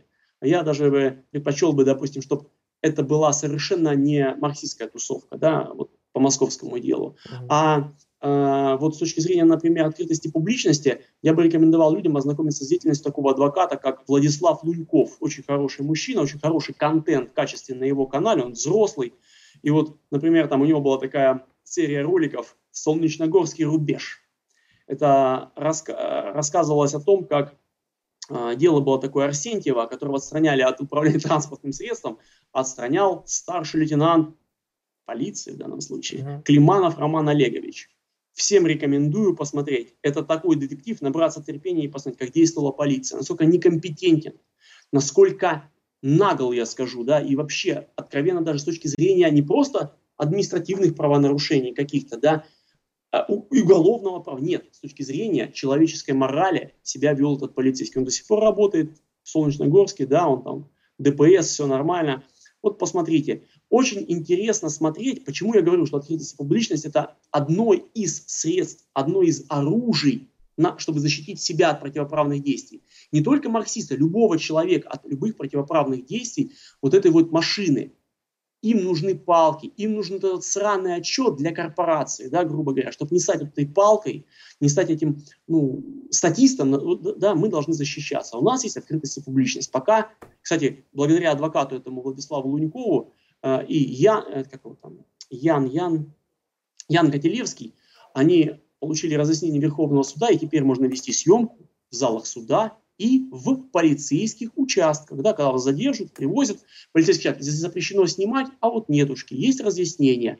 И это, по этому, этому, как сказать, изменению мы должны быть благодарны, я имею в виду изменению в обществе, да, потому что закон и раньше не запрещал, но полицейские чинили произвол. Мы должны быть благодарны вот такому, такой победе, Владиславу Лунь, э, Лунькову и э, Яну Котелевскому. Да, они не придерживаются марксистских взглядов, безусловно, да, но они придерживаются в этих вопросах локального здравого смысла. Да, в их роликах вы не найдете классового анализа ситуации, да, но они хорошо говорят за коррупцию.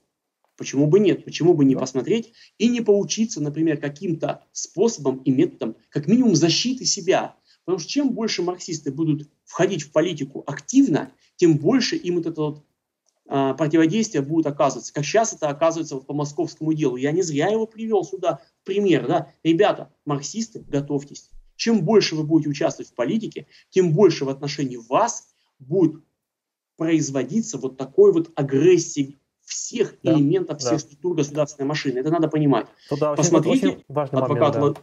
Да, да, да. Ну, потому что все-таки, да, надо все-таки пояснить, да, всем, что сейчас mm-hmm. многие видят, что типа вот э, сейчас растет популярность да, коммунистов, марксистов, что они такие все медийные, их никто их не трогает, да, и там, наверное, потому что государство там какое-то хорошее, доброе и дает всем возможность. Нет, надо понимать, что просто оно не видит сейчас угрозы, оно понимает, что сейчас, по сути, коммунисты, они не вовлечены в политику вообще. То есть сейчас все mm-hmm. находятся в области идеологии, сейчас мы все боремся где-то там за какие-то, там, за историю, там сейчас сражаемся, да, за какие-то символы, то, что нам дорого, действительно, там, каким-то образованием занимаются. По сути, сейчас именно в политике не представлены, ну, вообще. И как только появится хоть там хоть какое-то представительство в политике, там хотя бы небольшое, то, скажем так, на это будет отвечено гораздо большими, скажем так, преследованиями с той стороны. И то, что этого нет сейчас, вполне вероятно, скажем, более того, так и будет, это будет завтра. Поэтому всем надо быть к этому как минимум морально готовы, а лучше еще и быть юридически подкованными в этом плане. И вообще знать, с чем вы можете в случае чего столкнуться. Конечно, именно поэтому я рекомендовал вот нашим коллегам а, этот а, ресурс адвоката Владислава Лунькова. Кстати, там есть очень интересные моменты, когда, например, те же самые полицейские, которые крайне некорректно себя ведут с гражданами, как они выглядят в судах. Я приложу ссылки вот именно замечательных этих выступлений, как майоры выступают в судах, когда их действительно uh-huh. спрашивают. Причем судят даже не этих майоров, их вызывают туда, или старших лейтенантов в данном случае, как вот Климанова Романа Олеговича, их вызвали в качестве свидетелей. И посмотрите, как они там блеют, как они там заикаются, как они uh-huh. друг друга сливают. Господи. И это, это, по сути, в полицейском государстве, где фактически да, сама система заточена под них. О чем это говорит? Что грамотная, грамотная а, грамотный подход, грамотная, грамотная организация своей вот этой вот работы, да, по защите себя самого любимого, да, неважно, там, ты там либерал или даже там коммунист, uh-huh. да, она э, залог успеха. Ни в коем случае не соглашайтесь, вот как вот этот согласился, который беглец, да, и два года получил просто, бейтесь до конца, да, вот такой еще совет. И да, действительно, у нас суды тоже ангажированы, вот есть даже а, был, был, я приложу ролик, когда там судебный произвол, когда адвоката насильно при, по распоряжению судьи вообще просто лишили подсудимого защиты.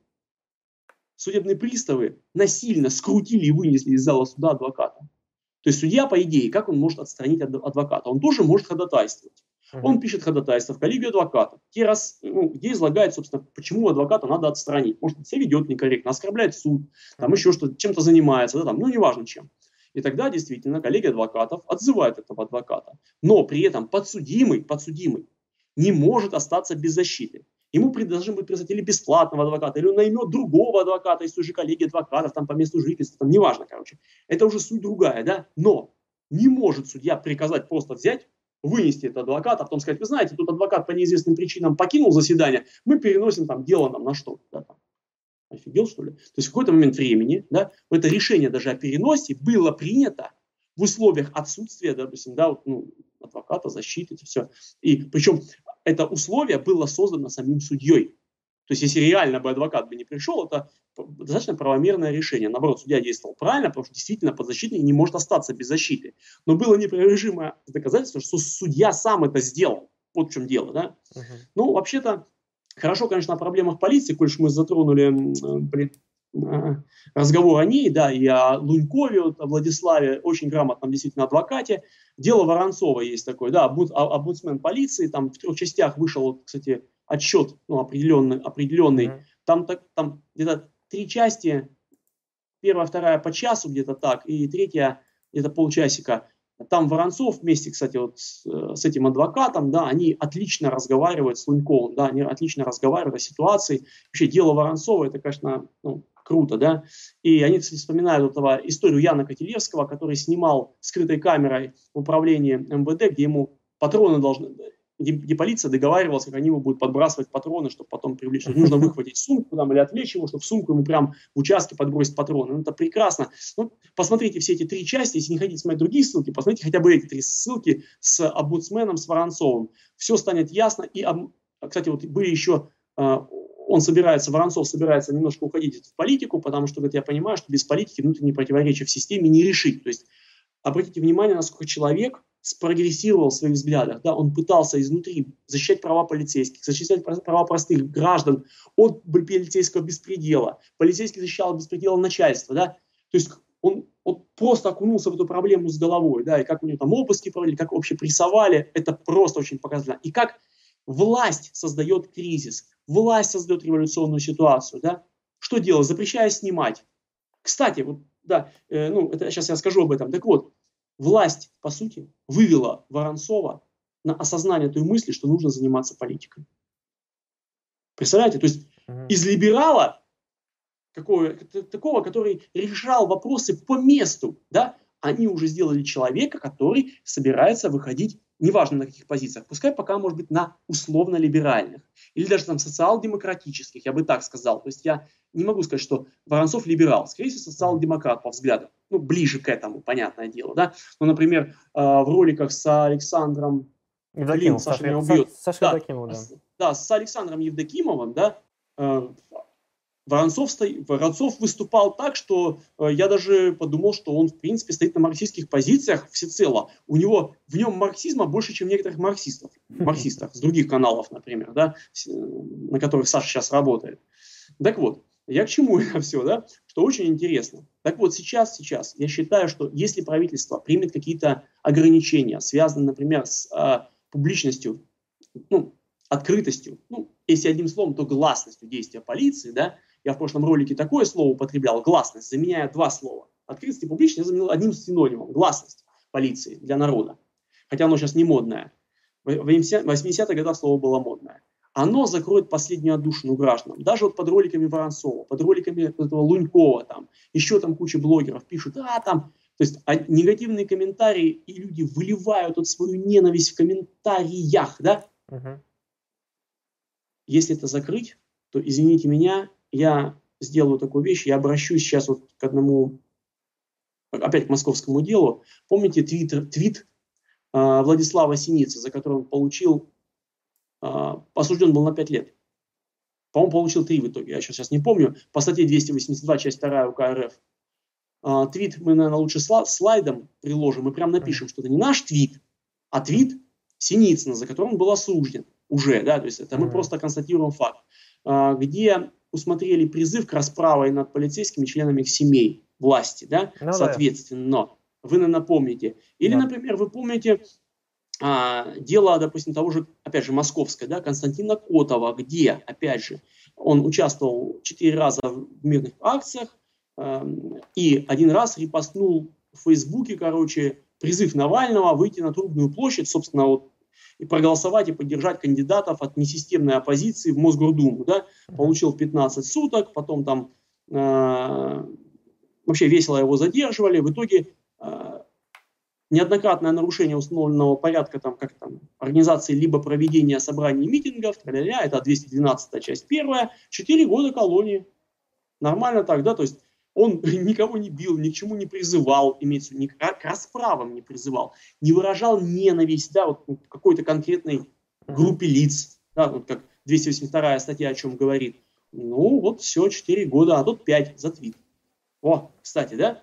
То есть, но, а, опять же, открытость и публичность позволяет все-таки людям выпускать пар, не осуществляя как раз то, о чем писал в твите вот э, товарищ, да, э, При этом я абсолютно не поддерживаю, да, вот есть была такая фраза, которую приписывают Сталину, что сын за отца не в ответе, да, но это действительно так, сын за отца не в ответе. То есть сын, он может не знать, что, например, его родители, например, жена может быть знать, что муж занимается его там взять, коррупцией какой-то, что-то там ворует, берет взятки, да, но, как правило, жена знает, чем занимается муж. Да? Да. А вот сын может и не знать, сыну может быть 5 лет, да, 7, 15, у него может быть там пубертатный период, он за тетками бегает, ну, за ну, девчонками. Ну, просто, своя, чем ну, папа просто своя жизнь, да. просто своя жизнь человека. Да, да, просто своя жизнь. Ни в коем случае нельзя не угрожать этому ребенку, не осуществлять против него какие-то угрозы, не переводить ну, во что-то, что вот может прям плохо быть. Ну, давай, наверное, еще, Федор, я позволю себе... У тебя есть что-то сказать вот по этому, по публичности? Да, а то извини, я что-то опять тут, тут, тут, наверное, да, тут, наверное, только наверное, тот момент, наверное, главное, да, действительно, что если, если эту отдушину небольшую закроют, то действительно это все просто выйдет то, что как бы исчезнет даже тот последний э, клапан на, на котле, да, который сбрасывает давление, это та самая mm-hmm. отдушина, и без нее, конечно, будет совершенно по-другому. Плюс, как бы, учитывая, что это, она стоит, с одной стороны, э, ограничителем недовольства, с одной стороны, у простых граждан, mm-hmm. с другой стороны, она выступает ограничителем Э, действий сотрудников, потому что они понимают, что их действия запечатлены, они все сняты, и в случае чего их потом смогут к ним по этому поводу выявить некоторые претензии. Вот. Если это ограничение спадет, то они, конечно, будут чувствовать себя чуть более свободным, соответственно, будут более свободны в своих действиях, более свободны в нарушениях, будут себя, пусть себя, чувствовать себя более безнаказанными, что придет к большему а, недовольству их действиями, что, в общем-то, может привести к, наверное, э, довольно печальным последствиям, вот, довольно-таки наверное, нежелательным большинством граждан нашей страны. Вот так я назову это. Безусловно, безусловно, Федор. И опять же, мы должны подчеркнуть, что видеосъемка с вашей да. стороны никоим образом не будет являться ну, таким условием, да, что вас обязательно оправдают. Да. Опять же, московское дело показывало, что в некоторых случаях суд просто игнорировал съемку. Отказывался Любую. приобщить к делу, да. Да, отказывался приобщить к делу, да. Это может быть съемка с мобильного телефона свидетеля, могли вообще и свидетеля не учитывать, и съемку. То есть не его показания, да, от, да. отказались вообще вызвать этого свидетеля и приобщить, соответственно, объективный какой-то вот такой вот, а, это может быть запись диктофона, обязательно видеосъемка, да, а, опять же, съемка с камеры наружного наблюдения, с камеры а, прохожего гражданина могут не приобщить к делу. Вы правы абсолютно. И то есть это не является панацеей ни в коем случае. Более того, суды, я уже сказал, они могут быть ангажированы во всех смыслах. То есть это вообще плохо. Поэтому э, это лишь просто действительно некоторый шанс, да, и полицейские о нем знают. Полицейские, полицейские так не стесняются. Вот э, посмотрев эти видео, что я предлагаю, да, вот э, э, с тем же Романом Олеговичем из Солнечногорска, вы поймете, что полицейский, он даже сам говорит, вот мы, я вашу камеру не выключаю, на крышу автомобиля ее ставлю, пускай она снимает меня, я вот подействую правильно, да. Mm-hmm. То есть он действовал заведомо неправильно и понимал, что ничего с ним не будет, короче, вот так, да. И, собственно, с ним ничего и не случилось особого. Но, но, они боятся. Это действительно так. Мы уже об этом выше говорили, что может так вот сегодня не случилось, завтра, а послезавтра начальник пришел другой, а ты ему что-то не понравился.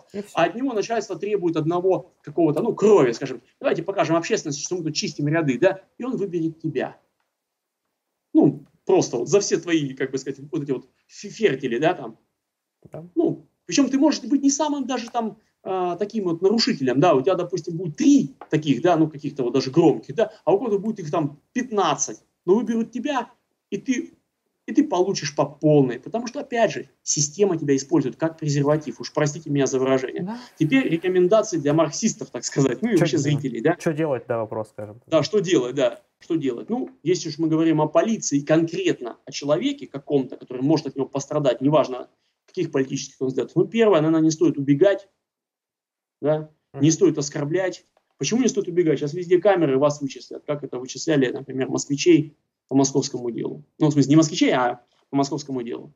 А ни в коем случае не оскорблять. А, ну, есть еще оскорбление, это такая вещь, которая могут быть по-разному интерпретированы, можно со слагательным наклонением там что-то сказать. Ну, ну, например, ни в коем случае не угрожать. Не угрожать, потому что 200, эм, здесь еще несу, прошу прощения, 317 статья у нас Уголовного кодекса, uh-huh. то есть которая непосредственно посвящена угрозам в отношении жизни и здоровья сотрудников полиции и других правоохранительных. То есть не угрожать нельзя судье, прокурору, Следственного комитета. Никому нельзя угрожать. Конкретные угрозы, там, типа, я расп... осудишь меня, там, отсижу, приду, тебя убью, ну, или там, отпусти меня, там, тебя убью, или мои братки подъедут, сейчас тебя нагнут, вычислят, где ты живешь, там, ты по социальным сетям. Все это ни в коем случае нельзя делать. Да? Ну, опять же, посмотрим на твит и да? вспомним, что да? человек да. получил за твит, который, кстати, там по тексту это не призыв. Я не нашел там именно призыва. А давайте так делать. Его там нет, нет конечно. Да, да, да. Но за твит он был осужден. То есть, еще раз, угроз никаких. Там, оскорблять можно, можно говорить вежливо, но делать так, это что человек будет оскорблен. Это действительно так. То есть можно красивым русским языком человека так обидеть, да, но это тяжело доказать. А вот, например, угроза, особенно при свидетелях, при понятых, там, при коллегах, это жуть. Не сопротивляйтесь, не деритесь. Ну, до пяти лет московские дела, да, э, также, да. Потом э, не доставайте какие-то предметы, которые могут быть расценены сотрудником правоохранительных органов как оружие. И последняя история с похитителем обоев, который со страйкбольной винтовкой, ну не знаю, я не буду анализировать, я э, очень следствие еще идет, потому что даже самые, са, сами правоохранительные органы не во всех деталях на сегодняшний момент времени разобрались, но, но объективно страйкбольный привод а, может быть воспринят, да не только он, вообще все что угодно в ваших руках может быть воспринято, особенно в условиях массовой потасовки, массовых беспорядков, может быть воспринято сотрудникам полиции как средство, которое может причинить серьезнейший вред здоровью, как оружие совершения будущего преступления. И тогда можно вообще там до 20 лет, там, ну, от 12-20 получить, и нормально. Это еще в лучшем случае, если тебя не застрелят. Я сейчас не буду там в общем, если кому интересно, это статьи 119, 296, это что касается угроз, да, но обычно в отношении полицейских все-таки, а, исходя из судебной практики, больше применяют к угрожающим 317, но могут применить по, по угрозам и 119 и 296 УК РФ. То есть э, это вот так просто, вот, да, ну, опять же, уголовный кодекс вам в помощь, там, гарант-консультант, не убегайте, не оскорбляйте, э, не угрожайте, не сопротивляйтесь. Лучше потом, э, да, я понимаю, что когда тебя бьют, хочется ответить, да, особенно если ты еще физически крепкий парень, но лучше потом э, получить удовлетворение от того, что справедливость торжествует в суде. Еще раз, посмотрите ролики адвоката того же Лунькова, он прекрасно это делает, и увидите, как это справедливо осуществляется, как полицейские краснеют, бледнеют, заикаются, пытаются проглотить собственный язык или несут такую чушь запредельную, что просто, ну прям, с одной стороны, даже радуешься чисто по-человечески, что справедливость все-таки есть на свете. Это самая простая такая вещь. Теперь, что касается второго совета, он более общий, да, Эм, во-первых, агитации пропаганду никто не отменял. Сейчас вот многие каналы говорят, давайте 22 числа выйдем на протест, там, да, э, ну, я, если ты не выйдешь, то ты говно. Многие левые призывают не выходить на протест, а изучать марксизм. Угу. Я всем таким ребятам говорю, ребята, вы выйдете на протест, дальше что? Дальше что? Причем я хочу услышать дальше, а, у вас есть программа выхода страны из кризиса, вот прям по шагам. Вот типа, хотя бы даже, блин, вот, э, на уровне трех декретов о мире, о которых мы сегодня вспоминали. Я, конечно, шучу опять о мире, о земле, да, там, о предприятиях. А, у вас есть хоть такое? Ну, там начинают какие-то программы показывать, но них без слез просто не взглянешь. Да, конечно, декреты эти тоже, мягко говоря, не являлись шедевром, да, вот юрис, э, какой-то такой а, культуры, да, а, управленческой, назовем это так, да, а, потому что писались, по сути, в очень серьезных условиях кризиса. Да? Да. А, и опять же, вспоминая большевиков, мы вынуждены отметить, что большевики подхватили эту инициативу, они оседлали этот протест и выполнили чаяние народа, вот так скажем. Да, они не готовились к этому, да, они вынуждены были, ну, по сути, это из корабля на бал, да, так и здесь.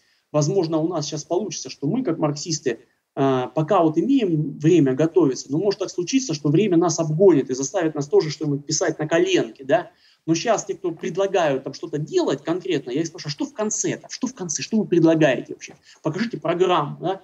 Ну и, к сожалению, они, начинают эту херню блеять, если честно, да, и ничего не показывают. Я говорю, хорошо, давайте -то не будем о далеких планах, хотя, конечно, бы хотел увидеть картинку прекрасного будущего, которое вы предлагаете. Ну, давайте не будем бить вам ниже пояса. А что дальше? Вот у вас будет протест. Он уже был 12, 17, 19.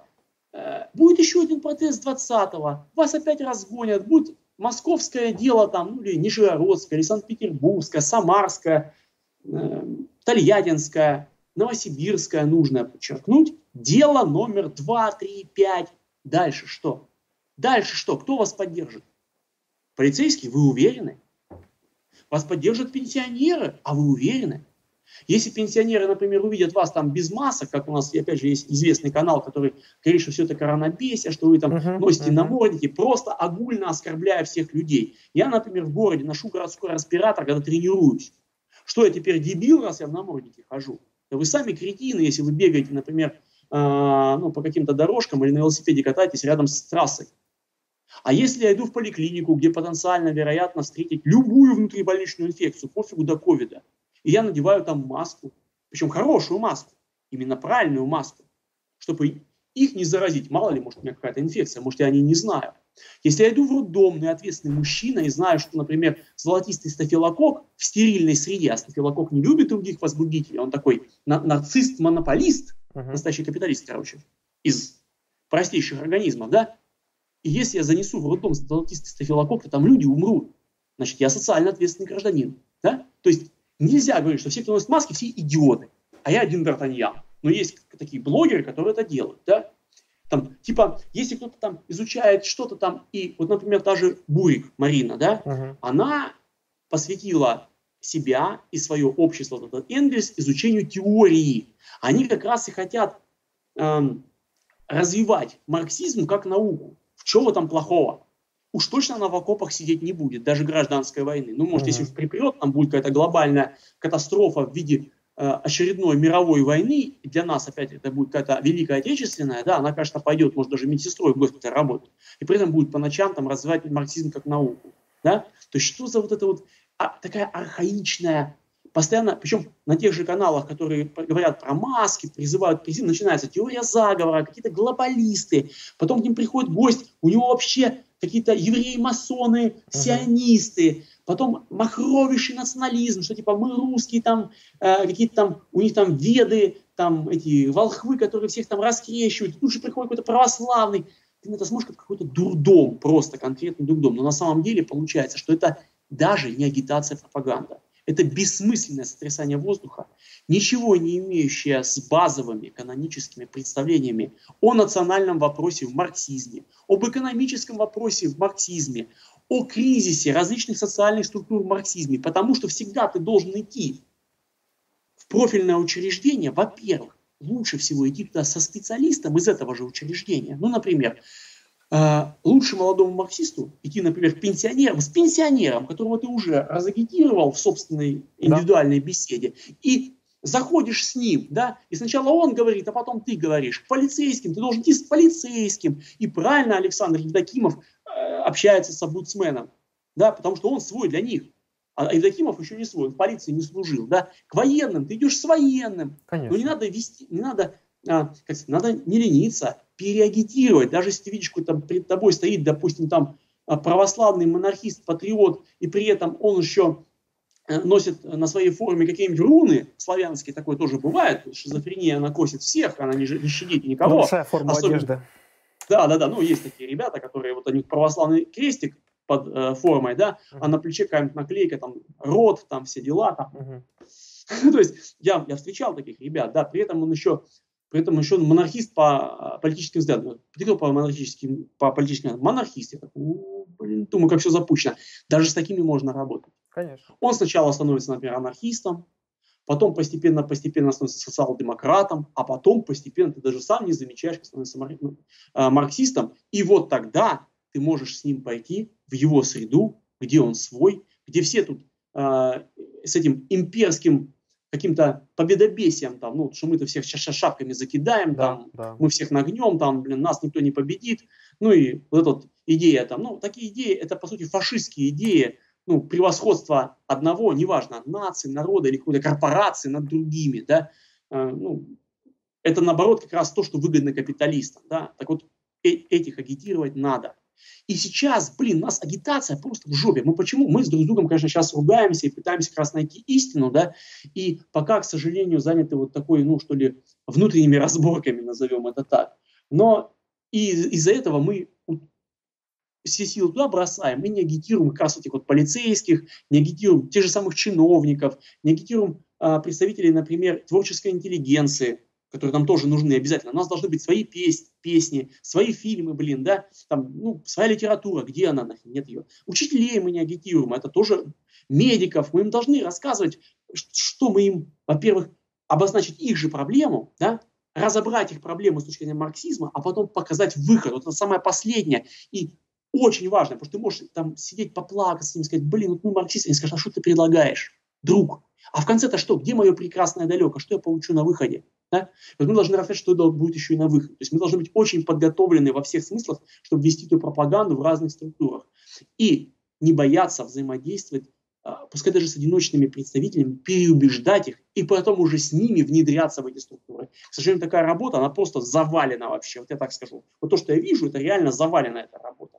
И здесь вызывать людей на какие-то акции протеста просто идиотия, потому что дальше протеста и арестов и репрессий больше ничего не будет. Вообще ничего не будет. Вы ничего не сделаете. У вас даже нет возможности организовать стачку. Вот без шуток. То есть продолжить, не то, что там прикос на дороге, а следующий шаг сраный сделать. Вот просто после протеста, митинга, пикета, да что угодно, демонстрации, организовать забастовку хотя бы. Mm. Черт с ним стачку, что я уж сильно погнал, стачку в отрасль. Ну, например, взять, заставить всех инженеров, например, телекоммуникационных систем, допустим, провести всеобщую стачку по всей стране. А, у всех провайдеров. Вот попробуйте вы это сделать. Да ни черта вы не сделаете, потому что половина вас просто пошлет лесом. А капиталисты понимают только язык денег. Например, если того же Жукова там, хоть отчислят его из этой высшей школы экономики, всем плевать. Если Жуков завтра не придет на лекцию, это который вот у нас за Ганди затирал, uh-huh. всем плевать. И все остальные, кого в Москве брали там, по большому счету, всем плевать, если какой-то там бизнесмен там, который вот шел навстречу, сейчас я имею в виду вот этого беглеца, да, Данила Беглец, там не встретился со своим там партнером, да никто не умрет из-за этого. Да, если у него там бизнес завалится, его этот мелкий, да всем плевать. Про мелкие лавочники неинтересны крупному капиталу, вообще от слова совсем. Они им интересны только а, как некоторые, как в зоопарке животные, чтобы просто отвлекать внимание, сказать, хочешь быть это успешным, барбершоп свой открыть, давай. Ну, это только вот такие мракобесы типа Дудя там или Светова думают, что это все вот это как раз экономика, и на их плечах, вот на этих вот маленьких атлантиках, которые имеют барбершопы, парикмахерские, а, кофейни, блин, и прочь, кальянные, на них держится бизнес. Да. Конченые идиоты, короче. Атлант открыл вот барбершоп, да. Да, да, да, да, да. вообще не волнует. Да если этот барбершоп завтра запастует там, блин, включая самого директора барбершопа, всем насрать. Вообще. Это грубое слово, но это так. Поэтому да даже вот эти вот либералы, кого они там выведут? Студентов навальнят это. У них нет выхода, например, на производственников. Да? Нет выходов на армию. Армия с полицией вообще не понимает, что эти люди хотят. Она их даже ненавидит. А полиция, а, она еще почему не лупит так марксистов? Потому что ну, они, действительно, они действительно в большинстве своем ну, гораздо более адекватные, чем сторонники Навального или Миши Светова. Потому что у тех так вообще там такое начинается. Причем поскреби любого нав, нав, навальнинского адепта или там либерала, и там просто прет такой шовинизм, и такой махровый национализм и фашизм, что просто стоишь и думаешь, а ты точно либерал.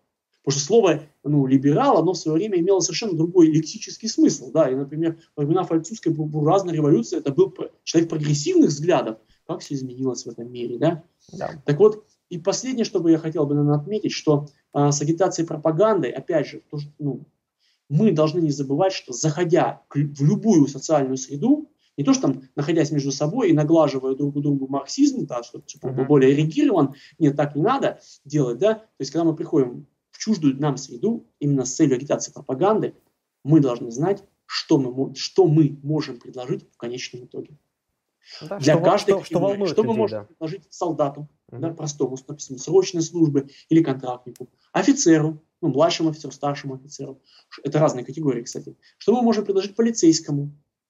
Да? Опять же, причем полицейский есть, например, двух свойств, да, ну, условно, обобщенно, это э, органы правопорядка, которые там поддержания правопорядка, и там всякие там следственные органы, да, это разные люди, у них даже кухня внутри разная, да, там, что мы должны предложить работникам, например, судов и судьям самим в нашей новой реальности, тоже, то есть как мы будем это строить, как мы будем строить каждой категории, да, что мы предложим пенсионерам, медикам, учителям, рабочим э, сфер услуг, как ни странно, да, творческой интеллигенции, да, ну я уже повторяюсь, работникам государственных органов, мы, мы должны знать нужды этих категорий и выработать для каждой этой категории предложение, ну, хотя бы в каких-то общих чертах.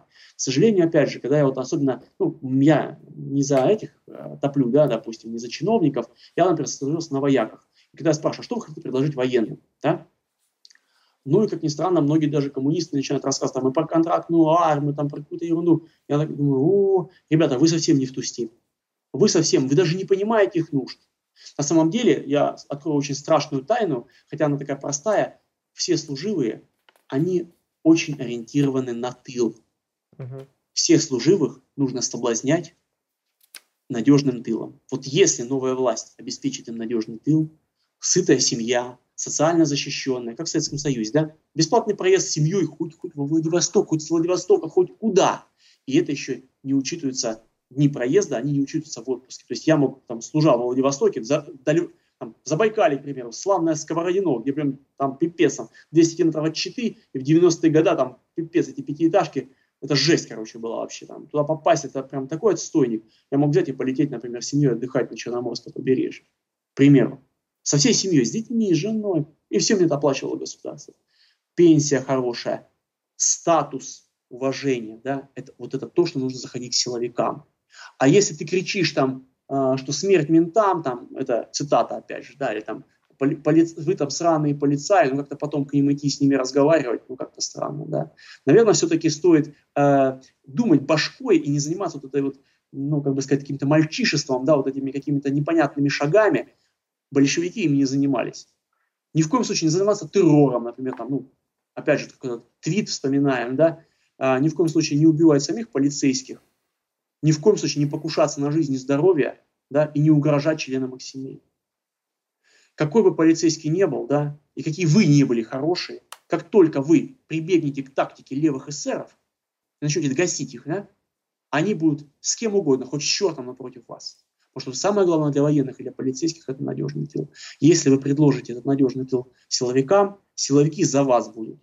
За вас они будут умирать, в буквальном смысле слова. Как это происходило, например, с бывшими офицерами и бывшими солдатами царской, императорской армии, которые вдруг резко нашили на себе там, на своей папахе какие-нибудь там красные околыши и пошли умирать за молодую советскую власть. Почему? Потому что ему пишет брат, там, Семен, сегодня пришел комиссар и поделил землю. Наконец-то мы там перестали пахать на каких-то там уродов, да, помещиков. И теперь у нас есть земля. Более того, там пришел какой-то комитет, дали нам лошадь, там, э, какие-то петроградские рабочие подарили плуг, и теперь первый раз у меня там железный лемех, там, ага. И этот Семен думает, ну, мое, надо что-то вступиться за советскую власть, да? Uh-huh. И все или какой-нибудь там рабочий, рабочий, да, получает от своей жены. Вот я, мы там работали с детьми, теперь детский труд вообще запрещен, а мне там назначили, нам и продпоек теперь дают за то, что я работаю, да, еще и какие-то доплачивают деньги, ну хотя сейчас тяжело, дают еще керенками, но я вот такая вот это, вот еще паек получают, а тут еще какие-то одежды нам тут принесли, там я детей, ну, одела, да, тут еще какой-то а, при заводе интернат организовали, и представляешь, первый раз там какой-то врач нас осматривал, детей, там еще, еще, там врач большевик, да, там, который пришел, там какой-то интеллигент с бородкой в очках, а там Антон Павлович Чехов. И этот бывший рабочий, а ныне, например, солдат рабочей крестьянской Красной Армии, он говорит, да я сейчас всех порву за такое счастье. То есть раньше я в бараках там дох, э, грубо говоря, детей делал за картонной там из досок щелями перегородкой, да, а на соседней койке скрипел другой такой рабочий, делая таких же рабочих, которые вынуждены были работать, включая детей, на благо какого-то упыря капиталиста. А теперь моя жена медицинскую помощь получила. А у другой там подруги отпуск там, по беременности, уходу за ребенком, декретный им дали. То есть так, вот это, это так работает. Даешь декретный отпуск нормальный, да, даешь льготы, да, даешь людям жить, нормально, а не батрачить, как уроды, и сдохнуть на этой работе, чтобы какой-нибудь там Ротенберг странный купил себе новую яхту или самолет, да? И все. Эти люди берут винтовки и готовы за тебя засту, ну, защищать твою родину именно даже с оружием в руках. Не только против внутреннего врага, но, например, против внешних агрессоров, там, стран Антанты или, например, фашистской Германии. Те, кто вот в преддверии 22 июня, скажем, встали на защиту нашей Родины, они защищали Советский Союз, советский строй, советский уклад общества. По сути, советскую мечту, ну, сейчас можно говорить об американской мечте, капитализм счастья, вы все сдохнете, твари. Да? Один Юрий Дудь, блин, подлизывает жопу олигархам, и всем остальным будет, ну, на, пока будет нужен, а потом тоже сдохнет, он нахер никому не вперется. А они найдут лучшего, заменят этого оленя. Тоже использовал как презик, да? Так вот, в советском обществе такого даже представить невозможно было. И именно за эту мечту, не за сраную капиталистическую, что сожрать другого, за счет него обогатиться и получить право эксплуатировать других, да? Нет. А за нормальные отношения в обществе, без угнетения человека человеком. Вот именно за это наши деды, за советскую власть, советская, за советскую мечту они воевали и умирали. Да? И именно за это, защищая их, выступала, например, советская милиция. Потому что когда ты выступал против советского общества, ты выступал против советской морали, да? mm. против здоровья советского гражданина. Ну, ты мог разные поступки совершать, аморальные, там, угрожать э, здоровью гражданина, угрожать его имуществу советского гражданина. Вот все это, всю жизнь советского гражданина защищала советская милиция. А сейчас наша российская полиция, она защищает от нас жуликов и воров. В любой капиталистической стране законы существуют не для того, чтобы защищать простых граждан от криминала, а чтобы защищать криминал от простых граждан. И чем больше ты воруешь, тем больше тебя защищают эти законы. А воруешь – это когда ты присваиваешь продукты труда, продукты пота и крови рабочего класса себе, давая им нищенскую зарплату, чтобы они просто самовоспроизводились и не передохли. Вот и все. Вот и весь расклад. Все ясно, как божий день с точки зрения этой полиции. Я думаю, что этот ролик будет прекраснейшим дополнением к нашему первому. Понятная тема, что тема крайне, скажем так... Тяжелая, а, да. Тяжелая, но в то же время актуальная, в то же время довольно-таки больная, потому что, да, все мы видим просто, а, скажем так, все в детстве, когда говорят, кем ты хочешь стать, обычно кто там, там военным, пожарным, там, врачом, учителем, там, или вот милиционером. И вот это вот та профессия, которая все, которой знаком каждый человек, нет такого человека, кто не знает, кто такой полицейский или милиционер, которые у всех на виду, которые, от работы которых также зависит жизнь, в общем-то, и ну, благополучие каждого гражданина страны, конечно, все видят, что система, она, в общем-то, эволюционирует далеко не в лучшую сторону. Надеюсь, что сегодня мы смогли разобрать, разобраться в причинах, а, почему же так получилось, да, и а, что же с этим делать, как с этим работать, хотя бы дать направление для раздумий для наших зрителей. Вот, за что я тебя за такую интересную содержательную беседу. Я думаю, что у нас в чате будет много комментариев потом, после этого. Я думаю, что пойдем вечером на них немножко поотвечать. Потому что тема такая глубокая. А всех зрителей я благодарю за внимание. Спасибо, что были с нами. Подписывайтесь на наш канал. Будьте с нами. Большое спасибо. До свидания.